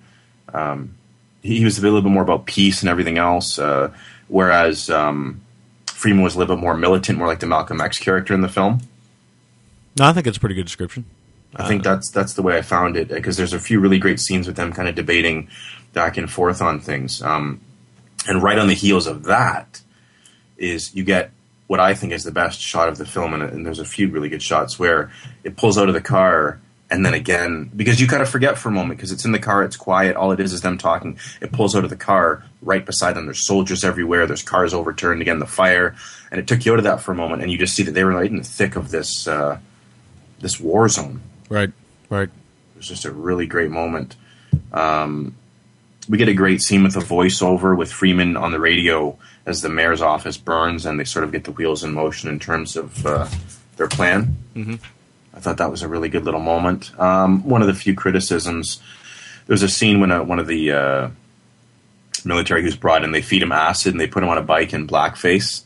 And I thought that was a little bit silly with him on this this bicycle and acting kind of goofy. It, it was kind of silly. That was a really that was a really bizarre sequence. It was uh, offensive, strange, and grim because the payoff of the scene was very serious. I, I- don't know. I don't. That whole section is bizarre to me. It is a bizarre section. It really goes from offensive to comedic to downright uh, just awful in like less than five minutes. It's really, uh, you know, sometimes that works if you got a really good director. And I'm not saying Ivan Dixon's not a really good director. He's a very competent director, but I don't, I don't know that uh, that sequence bothered me for some reason. I just didn't Yeah. really care for it. No, I agree. I agree. Very Um, fucking weird. Man. yeah. I'm sitting there laughing about it because I'm thinking about it again now, and I'm like, what the fuck was going on there? That Yeah, was that. not- That is definitely the what the fuck moment. Yeah, yeah. Uh, there's a great small moment where the suits, uh, the higher ups, start talking about this uprising and how um, they start giving statistics about the number of blacks holding blue collar jobs. You know, 90% of the garbage collectors are African American, 60% of them are, uh, hospital workers are African American. And I like that they did that. Again, I like that statement that you know, just about them doing a lot of the, the sort of quote unquote blue collar jobs and, and so forth. I just, again, I really liked that it was a serious film that had things to say. Well, I think that statement was basically to say that, oh yeah, you think you're free, but they've just put us in paid positions of what we were doing before. Well, I think uh, I think there was that, but I also think the other, the other side. You know, I lost my train of thought. What I was going to follow off of what you just said about that. Um, That's okay. Wow. I lose my train of thought all the time. okay, I'll, I'll move on from that moment. Um, there was a preposterous, convenient twist with a character. Uh, sort yeah. of- you know what I'm getting at. Uh, Yeah, I I think do. that was another thing that bothered me. I think there was no need for it. It didn't even need to be there. That's Mhm. just sort of this pipeline. It just it really bothered me. I thought it was went against everything that they'd sort of built up. I didn't like that. Um, I did think the pacing in the back third could have been ratcheted up a little bit better. It was good stuff. I just think near the end it almost felt anticlimactic. Yeah, Um, yeah, it's a good point. Uh, anticlimactic would be the exact words I would use. It really, it really kind of builds in the middle, and then it like it, it just about peaks, and then it just really fades quick. Yeah, it's almost like it's reached that boiling point where it's about to boil over, and it doesn't quite boil over, and then it just simmers right down again almost, and just starts to bubble a little bit. But that's as far as it goes. And I think if they had have paced it a touch better, and maybe maybe even if that means cutting five to eight minutes out of it, because there's a few bizarre scenes with with Pretty Willie or whatever his name is that I won't even get into. Oh yeah, Um, there are some uh, odd scenes. You're right. Yeah, there are, but uh, yeah, just very bizarre. Um, I don't know why they didn't make his girlfriend, his or his ex girlfriend, his wife. I don't understand that decision. I thought that was again a little bit odd, as his wife would have made better for some good philosophical differences in terms of debate or dialogue between him and his wife. Yeah, I, I don't know. I mean, just a very minor complaint. And um, again, there's another scene uh, right at the near the end with uh, Dawson and Freeman. Uh, again, sort of going back and forth on what they believe that I thought was very, very good stuff. And that's all my notes. Oh. All right, so I'm going to go over my make or break. Uh, my make or break of the film is the. I'm going to have to go with. Uh, I'm trying to think. I had something else written down, but I'm after we talked about the film, I'm starting to think that it might be something else. I, well, my MVT for the film is the message of the film. I think that that's the most important thing you take away from it. It's a deep film, and it's not. If you're settling in for a black exploitation film, you're better off renting Slaughter's Big Ripoff or something like that. You know, yeah, it's not that kind of movie. So uh, this is definitely a serious film. So if you're going to sit down and watch it, just sit down and remember that you're going to be watching a film that has a definite message. It's a flawed film in in some ways. Uh, I think I'm gonna I'm gonna say my make or break is the pacing because I think that's where it, it messes up a little bit. I'm not saying it broke the film, but it messes up a little bit in the pacing. I think I think we just talked about that that it kind of builds and builds and builds, and then it leaves you with 20 minutes of like, okay, well, okay, now, now I really need a payoff, and, and you, you just feel like you don't really get it in some ways. So uh, it kind of ends abruptly and whatnot, and I don't think it's nah, it's not giving anything away. Uh, so I, th- I think that's pretty much it. my score for the film is um, I'm gonna have to go with a seven. I think I liked it. I think it's a very important film, but I'm gonna have to say that uh, I don't like it as much as I like Trouble Man. Oh no, no. Uh, so it's it's important, I think, that people see it and stuff, and I think it's an overlooked little gem of the '70s that people probably just never paid attention to. Uh, so I think everybody should see it, uh, but uh, I think it's it is a flawed little film. So that's two films this week I've given a seven, seven and a seven. That's weird. So yeah, I think it's very important film, so people should definitely check it out if they're if they're into if they're into that. If you're not interested in that uh, in the message it gives, and if you're not interested in the film, I wouldn't blame you for not watching it. But it's it's definitely a very interesting piece. Yeah, it's a very important film. I think, uh, like we said, especially in terms of the context of when it was made and where North America was at. I think you get that sometimes with films that there's some films that are important, they're just not that entertaining to watch. Do you? I, I'm, I'm sure me and you. I'm sure me and you have talked about that before. Yeah, no, for sure. There's some films you watch and you're like, ah, yeah, you know, it was. I understand it was great, and and that's the way I feel about this film. It, it is a great film. It's flawed and whatnot, but it's a great overlooked film of the '70s. Uh, underappreciated for sure, but it's certainly not the most entertaining film I've ever watched. Let's put it that way. Yeah. Okay. Um, my make or break scenes are ones I've already talked about. The scenes with Freeman and Dawson, Dawson, kind of back and forth, two fleshed out, well-rounded characters um, debating the, basically their philosophy on where they're at as a race, where they're going, what needs to be done, and so on and so forth. I really like those scenes. Two very interesting characters. Now, my MVT, as much as it should be, I guess, the message, or even Dixon for that matter, I want to go with Lawrence Cook here because, oh, like I said, I think with a lesser actor or a lesser performance, the film would have really fallen apart and the message would have been lost. Yeah, I think what you said in the beginning is a good reason why that would be your MVT is because when you first see him, you're really like, "What the hell?" Doesn't This- look like you're. He doesn't look like you're. You're Jim Brown or you're. He doesn't have these matinee looks. This is the character I got to get behind. That's what you think at first. You know, you're like, Mhm. ah, I don't know, but by the end of the film, you really appreciate his uh, his character and the acting uh, from uh, Lawrence Cook. Oh yeah, cool, calm, and collected. It's again Dixon gets this great performance from an almost unknown or a TV actor, much like he did with Robert Hooks as as the titular Trouble Man. Yes.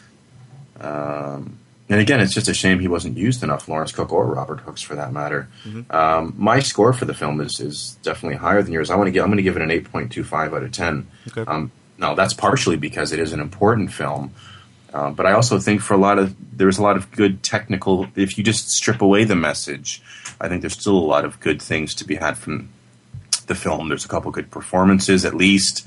There's some other decent performances. There's some great shots in the film. There's a good soundtrack. Um, like I've we've said before, Dixon's a very very competent filmmaker, um, and I think once you add all that up with the message of the film, uh, to me it's an eight point two five. Like I said, I think it would have really knocked itself out of the park if the tension had have ratcheted up to this real boil over instead of being at sort of an anticlimax a little bit. But uh, nonetheless, I think it's a great film that like you'd said, I think it's very important that if you're not interested in a political or serious minded film uh, that you know, uh, I don't want to say black exploitation, but if you're not interested in that, don't watch this film because it is not for you. But if you are, then this is a, good film, a very good film for you to, to seek out. Yeah, that's the one thing I want to get out there. The one thing I want to get out there is this is not a black exploitation film. I don't think it is at all. I think it's been marketed as such, and it's kind of got a reputation as such. But this is actually a very serious film from the '70s, and if you're in the mood for a really solid '70s film, you can't go wrong. Uh, but if you're in the mood for a black exploitation film, you need to steer clear of this because this is not the stereotypical black exploitation film.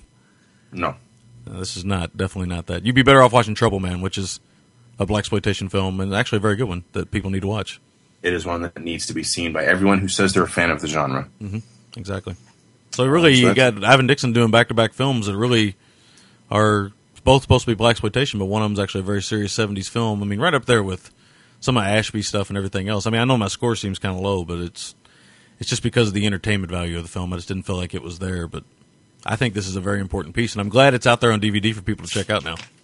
I do, and I think, like you'd said, I think one of the most important things with watching a film sometimes is when films are mismarketed, and we have a. It's almost like okay, do you know when you go to drink something, and let's say you didn't know it was Sprite, you thought you were getting water, and it, it's it's a very bad uh, Oh, yeah. moment for you because it's not that Sprite's bad, it's just that you weren't expecting Sprite. Exactly. It's, you have expectations, and when you don't, when your expectations aren't met, you uh, you can sometimes sour on something. So Yes. And this film was definitely marketed as a black exploitation film from the trailers and what I saw and things and what I knew of its history. So this is actually the first time I've watched it. So I'm glad I saw it and saw that uh, you know there was important films being made by African American directors in this country before that was popular. Yeah, absolutely. Maybe a uh, early kind of influence from Mr. Spike Lee or somebody like that. Oh, very much so. I think so. And you're right about the dialogue scenes. You said one of your uh, your make or break was one of the dialogue scenes. The dialogue scenes in this film are actually really good. Yeah, they were. They were really well written, really well acted. They're very dense, though. You have to really pay attention.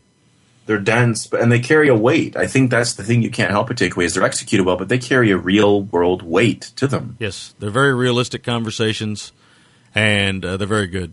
I actually meant to mention that scene where they're playing the quote unquote, uh, they're playing up the quote unquote slave films that are on TV. I like that scene. Those two actors, and they're kind of mocking it, and it's very good because it makes you realize that you know, that's right. We have made um, white people have made films like that, and that's the way we've uh, you know portrayed these characters. And these people aren't like that. They're just like us. They're just as smart, just as good, and just as important as anybody else because we're people. We're not we're not black. We're not white. We're not brown. We're not green. We're just fucking people. So I like that in that little moment. Actually, you know what? I'm gonna go back and make that my make or break. Because in that little moment, you get kind of everything. You get the the commentary on how white people have seen black people, and you get the the showing that uh, Freeman is saying, "Look, you know, we're people first and foremost. We are not those, those cartoon cutouts that people Mhm. portray us to be." So that's a very important scene. I think I'll go Which- with that. Which may have even been a commentary on some of the, the stuff in the genre, the black exploitation genre, and the film genre as a whole, and TV as a whole. Yeah, I don't have any doubt that some of the black exploitation quote unquote directors were making commentaries on the fact that they were making these films sometimes when they made them. So, Oh yeah, because some of them are terribly offensive, as we know. well they are. So, all right, so that is our review of the Spook Who Sat by the Door. We definitely, I definitely, even though my score's not that high, I definitely think people should check it out, and I think you feel the same way. So, Absolutely. it is available on Netflix for those in America, and I think is it available on Zip? Yes, it certainly is. That's where I got it, Nice, and So- it's available on Amazon. Yes, so definitely check it out. Very important film. All right, so we're going to take a break, and we'll come back with some feedback. PopSyndicate.com. Your one stop for all your unhealthy obsessions. Breaking news and in depth reviews on all of your favorite movies, music, TV shows, podcasts, comics, books. PopSyndicate.com.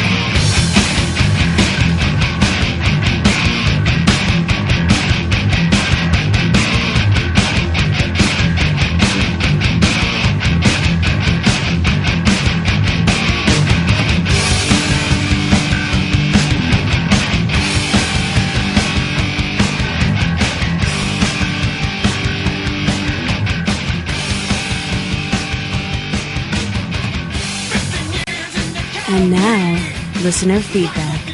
Alrighty, so here we are with some feedback for this week's show. Uh, got a few emails and uh, a few voicemails. So, hang on, let me make sure the voicemail don't come in. Oh, there it is. Hey, how about that?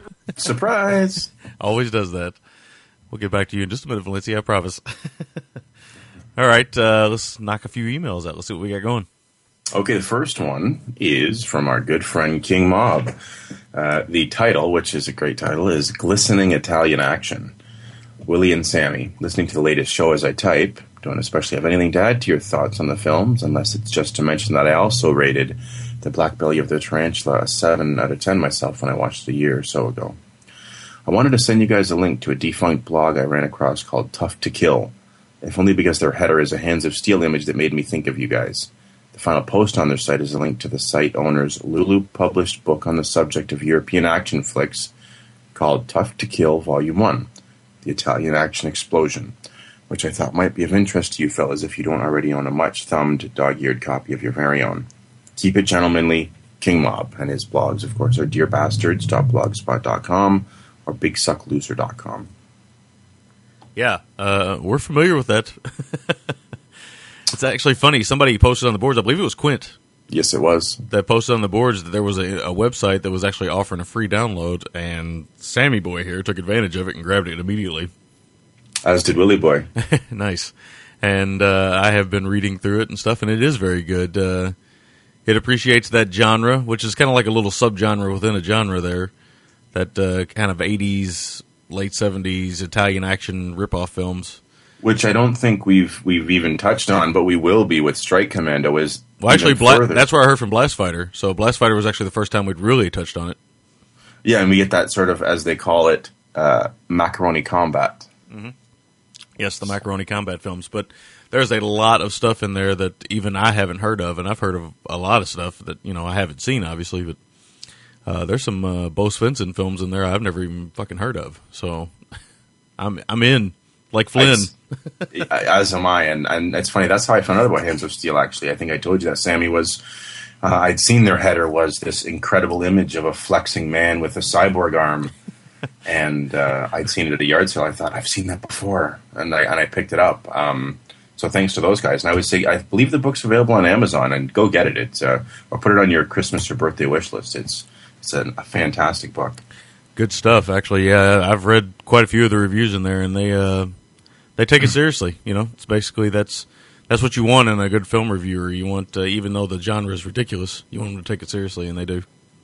Yeah, and they rated it out of exploding huts. I think. Yes, exploding huts. Because I think Blast Fighter got four. Uh, I think it's out of five exploding. No, I think it's only out of four exploding huts, and I think Blast Fighter got three or a three point five. Yes. But uh, no, thanks for that, Bill. Because if we hadn't seen that, we would have been over the moon right now, and uh, Yes. even still gives us a chance to mention it on the air. to be perverted, I would have been erect. Yes, there would have been a lot of tents being pitched on both sides of the border. Um, okay, so the next one uh, is entitled "Greetings," and it says, "Hi there, gentlemen. I thought it was time I should email in and say thank you for the great podcast. I've been into genre film for many years, thanks to the thanks mostly to the great work of Ant Timpson and the Incredibly Strange Film Festival he runs in New Zealand. Check out uh, incrediblystrange.co.nz to see the great lineups from years past." I've been thinking about films I would be interested in hearing you cover in a show. And seeing as uh, one of my top five films of all time is The Monkees' Fantastic Head from 1968, how about two films based around bands or musicians? I know you don't ha- you have done a similarly themed show in the past, or I'm not check quite sure what he means. I think we haven't really, but Yeah. oh, I, I know what he's getting at here. He says done a similarly themed show, but uh, this would be more up your alley than say Spice World.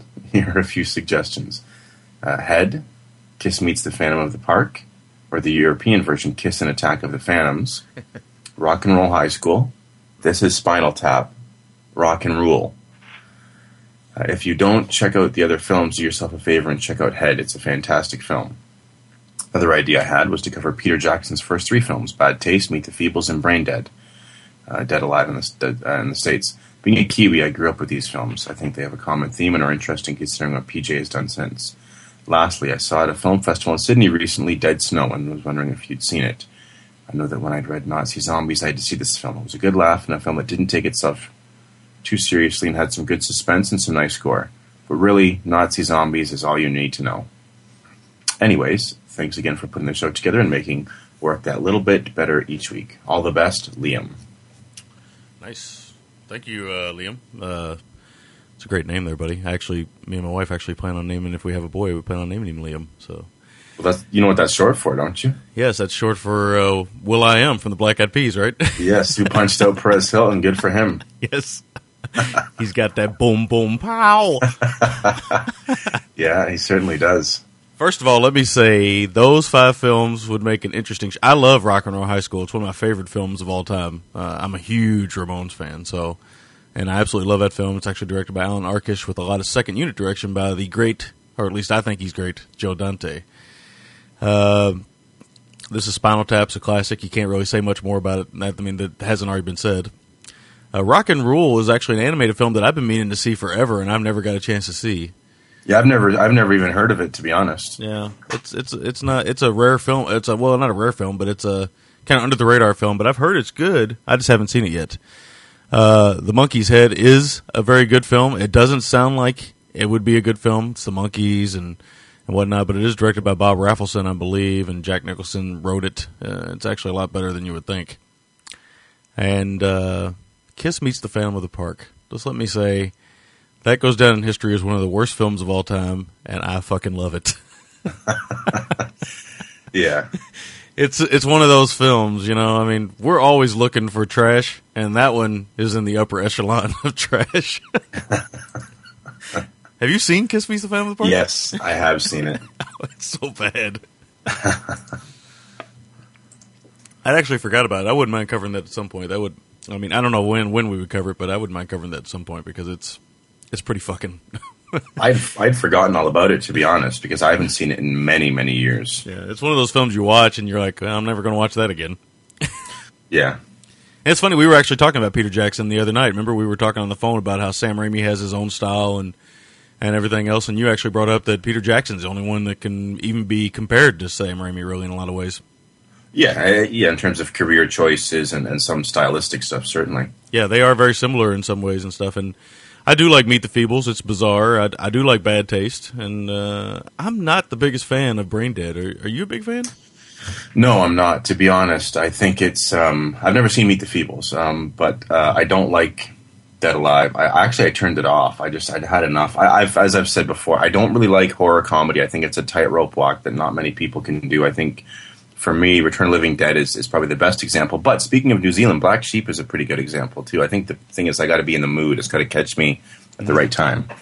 And I've heard Dead Snow is a little bit of a black comedy uh, horror film uh, in the vein of Jackson and Raimi. So uh, I've heard mixed reviews on it. I've heard some people like it and some people don't like it. So it, it must also be on that fine line we talked about. So I guess it'll just depend on.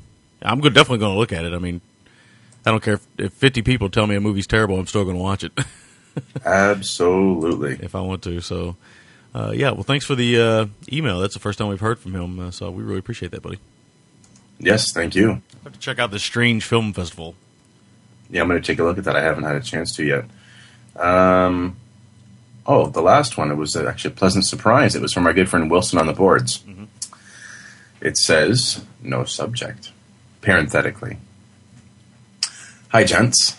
I do not normally contact the show in either email or voicemail. I'm more of a forum kind of person. However, when I heard this week you'll be covering Convoy by Peckinpah, I felt it necessary to get off my arse and send you an email. Convoy is fucking awesome. Sam Peckinpah is a top five all time director for me, and though it may be considered a lesser Peckinpah film, when you're dealing with a master, it still means the film is far better than most other movies. Ernest Borgnine gives one of his great performances in Convoy. As I mentioned on your forum, I think Pat Barrett, Pat Barrett, well, Pat Garrett and Billy the Kid is, is Bloody Sam's finest, and I'm hoping this is a film you will cover at some point in the future. If it's not on the list, if I ever win the listener content malarkey, you'll be getting hit with Pat Garrett and a film from my favorite working European director, Paolo Sorrentino. The Family Friend. His third movie is full of rape, which I expect puts it right up your street. Well, you know what I mean. wow. Have either of you seen any Sorrentino films? Keep up the awesome podcasting, Wilson. And then he adds, P.S. I would have voicemailed this in, but my accent is pretty thick. I, this is great. He goes, I sound like a monotone version of Begbie from Trainspotting, and it's pretty fucking hard to subtitle a podcast. Nice. So I guess he's uh, he's Scottish then, huh? Yes. Nice. Well, he's, yeah. Actually, I didn't know Wilson was Scottish. So No, he'd said. Remember, he'd said in his email about uh, growing up uh, near Oh. where uh, the Wicker Man was. Oh, filmed. yes, yes, yes. That's right. That's right. He did. Uh, I didn't know he was that thick. I didn't know his voice was that thick, though. That, I mean, that's awesome. I, you know, that's great. Uh, call in sometime. I'd, I'd love to hear the uh, thick Scottish accent. Indeed. I like it. The Scottish brogue. Uh, trying to do his job. I'm trying to think of something to say in Scott. I I guess I can say the same thing I said to Quint. Uh, hey, Wilson, yeah, buddy, get stuffed. no, no uh, I have not seen any Sorrentino films. Have you seen any? I have not, but I I know that Il Divo, right around the time that I'd seen uh, Gomorrah, Il Divo, it was catching a lot of buzz, and um, based on the trailer alone, I think it looked fantastic. So. Um, I think the problem is a lot of his films aren't on Region One, and I have a Region Free player, but like I've said before, sometimes getting Region Free discs can be costly, and and I'm a man on a budget right now, so Yeah. um, yeah. I mean, hey, if if he wins, I would be thrilled uh, to cover Pat Garrett and uh, some Paolo Sorrentino. Yes, uh, you might have to mail us the Palo, but uh, we'd we'd be more than happy to to cover it. Yeah, I mean, I'd love to see some of that stuff. Uh, it was good to hear from you, buddy. I mean, we, we know you on the boards quite well and stuff. And he always puts the interesting post up. He puts those posts up on the boards that has me thinking and drives me crazy because he'll put up like, "Oh, the top European filmmakers working today," and I'm like, "Oh God." you, you want to come correct. You don't want to be an oaf and be like, uh, you Well, know. I have to sit there and actually think about it, you know, and I like that. I like that in, in a post. I mean, you know, when I got to sit there and think about it, and, and I'll be at work sometimes or somewhere like that, and I'll be sitting there and just pounding my brain for these, uh, you know, answers to these because you know we with the reason why we don't do lists on the show we've said before is because to do that every week would just drive me crazy because you always feel like you're going to leave something out, and you inev- inevitably you always do. Yeah, and, and the problem is that is supposed to be your definitive statement on X subject, and unfortunately, yeah, like you said, you're going to omit something. But it's great for forum posting because it gets conversation going. So he's really good Yeah. with getting conversation going. So we appreciate Well, it. I do want to thank Wilson because unlike this asshole in Canada, uh, he's really sort of at times thrown the forums on his back and, and tried to keep them lively, and I, I really appreciate that. And God, I, I tried to make some time this weekend, and I only got a few little short posts in. I haven't been able to contribute to his stuff, but I do read them, and believe me, I want to contribute to them. But uh, he gets some good stuff going there at the forums. Yeah. Speaking of uh, a new thread of the forums, get everybody get over there. This will give you a reason to join. Maybe uh, check out the uh, Thor- forum known as Tiger Tits. oh, indeed. Issue number one is what the thread's titles. Uh, Demise, our good friend Demise, out on the West Coast, and and her husband, I believe she wants me to make sure she gives her husband credit too, have designed uh, a magazine uh, cover for a uh, a fake magazine that I hope somebody picks up and runs with, actually, and publishes. I although, although my wife would be disturbed if I started getting that in the mail. Uh, yeah, as would mine. I'd have some splaining to do. yes. but uh, Tiger Tits is basically Tiger Beat, but it's all uh, muscle bound uh, gentleman actors. Miles O'Keefe, Jim Brown, Fred Williamson, Bronson, the Paul brothers, you name it, they're on it. My and fav- there's a, they're up to issue two. yeah, my favorite thing about that is, is that Miles O'Keefe's on there because the other ones are kind of popular names. I mean, even Jim Brown's pretty popular and everything else. But when I opened it up and I saw Miles O'Keefe, I was like, oh shit. That was incredible. Very few people know who Miles O'Keefe actually is. I mean, you got to be a real genre film fan to know Miles O'Keefe. Yeah, and we're going to cover some Miles O'Keefe in the future That's awesome. Talk about stone face acting again. with tough tits, naturally. Yes, he loves to take the shirt off. All right, and there, but yeah, I do. We do want to thank her because it really made our day. It was just it's it's an incredibly creative and wonderful thing that I'm almost tempted to blow up to magazine cover size, frame it, and put it on the wall here in my studio. Nice. That would be great. I think I smell a Christmas present request for my wife. Again, she's going to be like, hmm.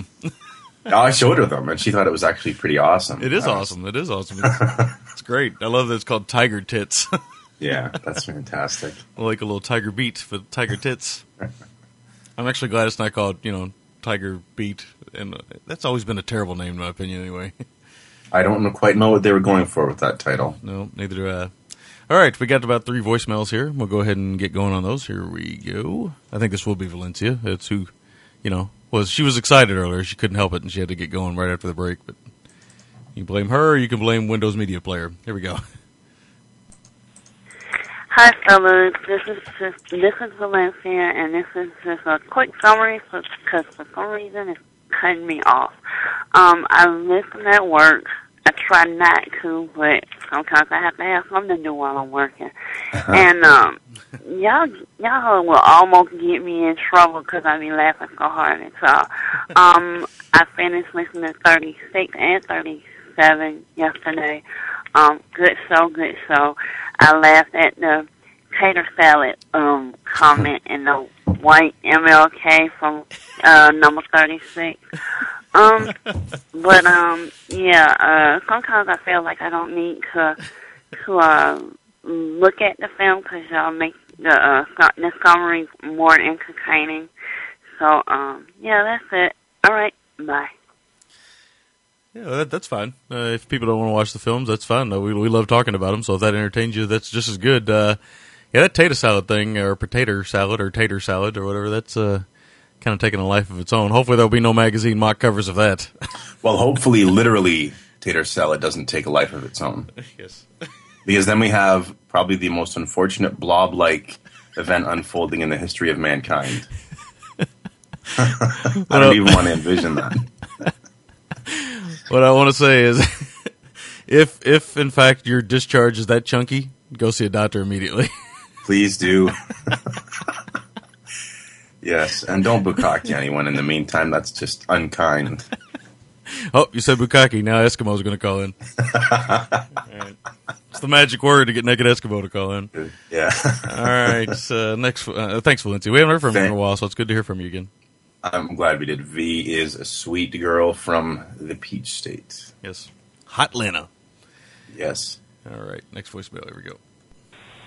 Hey guys, uh, it's Rupert. Um, just a quick call this week. Sorry, I may have even missed the deadline for this week's show. I just listened to the Black Belly um, tar- of the Tarantula Blast Fighter show. Good stuff. Um, uh, just wanted to send in a little birth announcement. Um, my wife and I had uh, our daughter Raven uh, Wednesday the 23rd. A future genre fan, to be sure.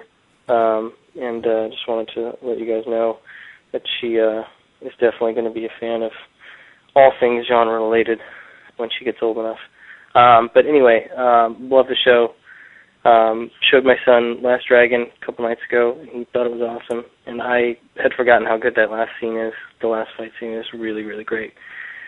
Um, we had a good time, um, and uh, thank you guys for bringing up uh, Perfect uh, and uh, Killer Workout, which I've never seen, and I must find. I immediately went online, and of course it's not on Netflix that I can see, so I'm gonna have to do a little digging. But I will uh, definitely be looking that one up. Sounds too amazing to miss. Um, but anyway, uh, great show. Thank you guys. All right. Good old Rupert. Uh, yeah, future genre fan. Congratulations to you and your wife. Indeed. Uh, his daughter, I've seen pictures of her on Facebook. She's very, very, very cute.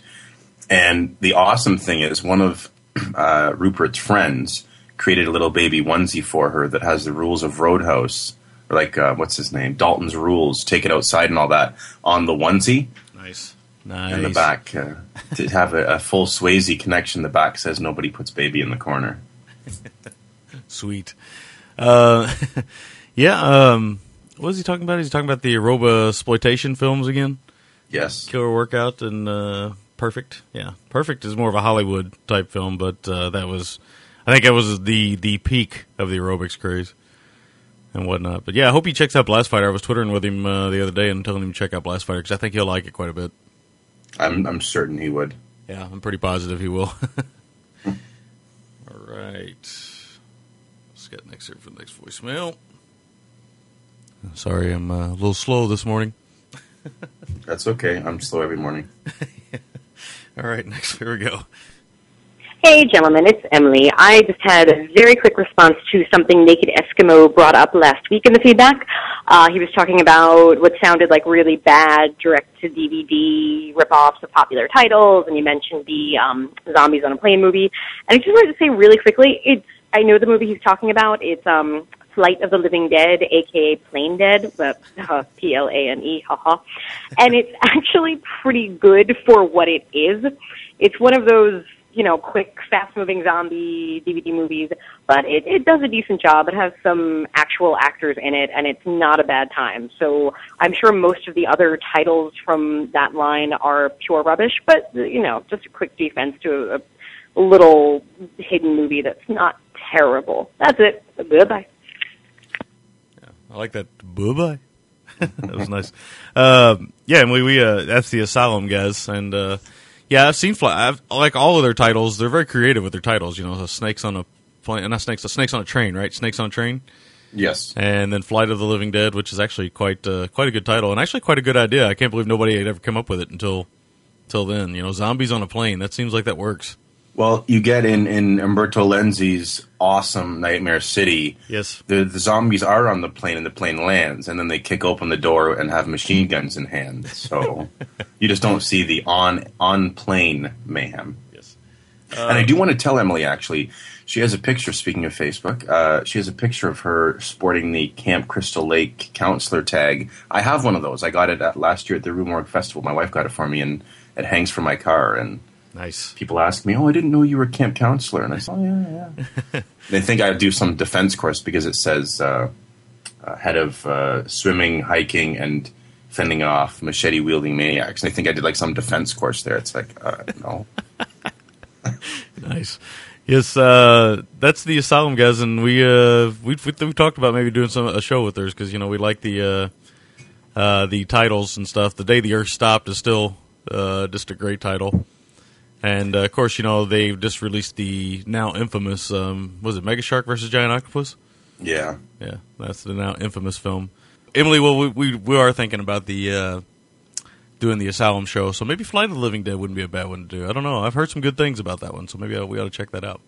I- I've also heard some good things, so I think that maybe Mega Shark or th- there's the possibilities. I think are endless at this point. Uh, yeah, with them they are because you know all they need is like five million bucks, and bam, they got an idea. Five million, five thousand dollars. That's true. All right, so that is feedback, and that is our show for this week. Uh, again, we'd like to say our thank yous. Uh, head over to popsyndicate.com, check out all the shows over there. Uh, a lot of good stuff over there. I've actually I've actually heard that uh, Family Movie Night is getting a forum board over there. That's interesting. That's great. They have gotten one. I've actually posted on it because Nice. uh, Doc has a list of films that they're going to be covering, and there's one in there that if you're not paying attention, you'll just see it and you go, "Oh, a what?" it's uh, let's just say it involves the Green Inferno. Yes, congrats, congrats to them. Uh, they do a great little show, and I'm very happy to see them over there. And also, First Time Caller has boards over there too, so congrats to them as well. It's good to Oh, have them part of the family. They were actually part of the family anyway, but now they are officially part of the family. So it's Indeed. good- it's good to have them over there.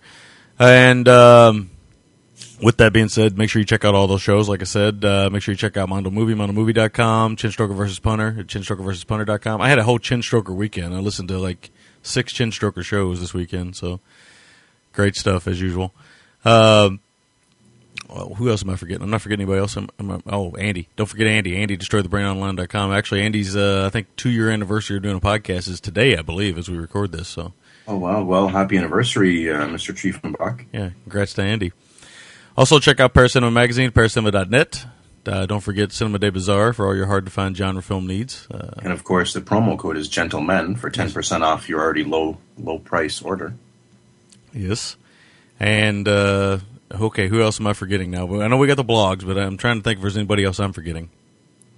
Um, oh. oh, well, of course, I think it goes without saying the Pop Syndicate family of shows. Yes. I, well, I've already talked about them, really, but, you know, we can always mention them again.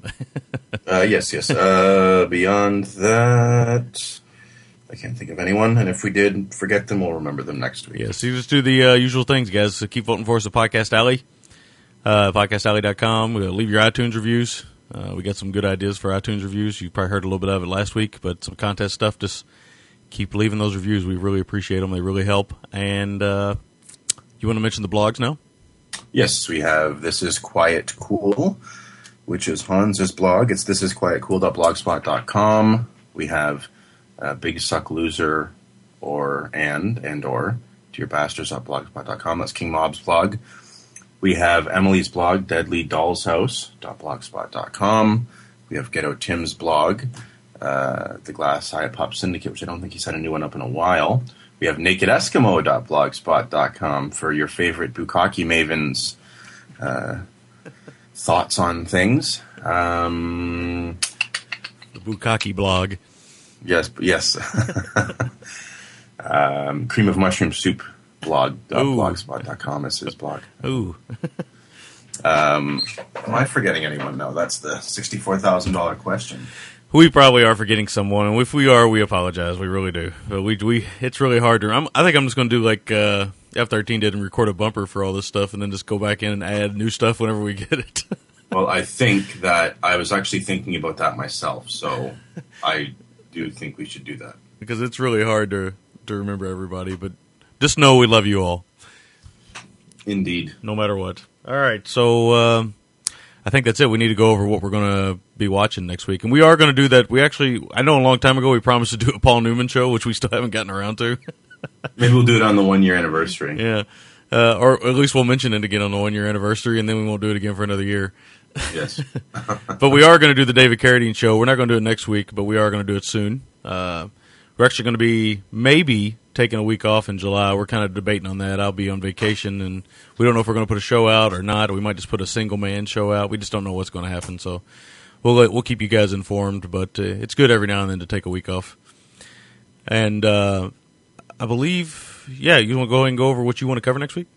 Yes, I know normally it would be the time to do a Cinema de Bizarre film, but we're trying to get some logistics worked out um, to get you some of the titles we plan on covering from them the next little while. So I would imagine we may have a little bit of a run on them. So until then, um, my choice for next week is actually what I think is uh, the craziest, most insane stunt work martial arts film to come out of Hong Kong during its golden era, and that's Jackie Chan's Police Story. Uh, everyone's going to get to see what an OG Jackie really is, and not the happy, smiling Chinese man that most of uh, the general masses think he is, because he is a bad man. Yes, looking forward to watching that again. And my pick is something I've been wanting to cover forever. Uh, it is Brian De Palma's Phantom of the Paradise. We've been talking about covering this forever, and it's kind of in the podcasting community. It's kind of gotten around out there. A lot of people are watching it and and talking about it and stuff. And it's very it's a very unique film, and I've been wanting to cover it forever. So that is what we're going to cover on my end. So that'll be it. Police Story and Phantom of the Paradise should make for an interesting show, to say the least. Very interesting. It'll be our first De Palma, won't it? Yes, I believe it will be our first De Palma. So First in a long line, or at least a medium-sized line of uh, De Palma goodness, because we're both big fans of his early work. Yep. So that'll be next week's show. So hopefully you guys will tune in and check it out. So until next week, I will say adios. Adios!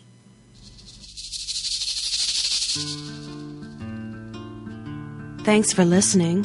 You can find the gentleman at ggtmc.com. You can call the gentleman at 206 666 5207. And you can email the gentleman at midnitecinema at gmail.com.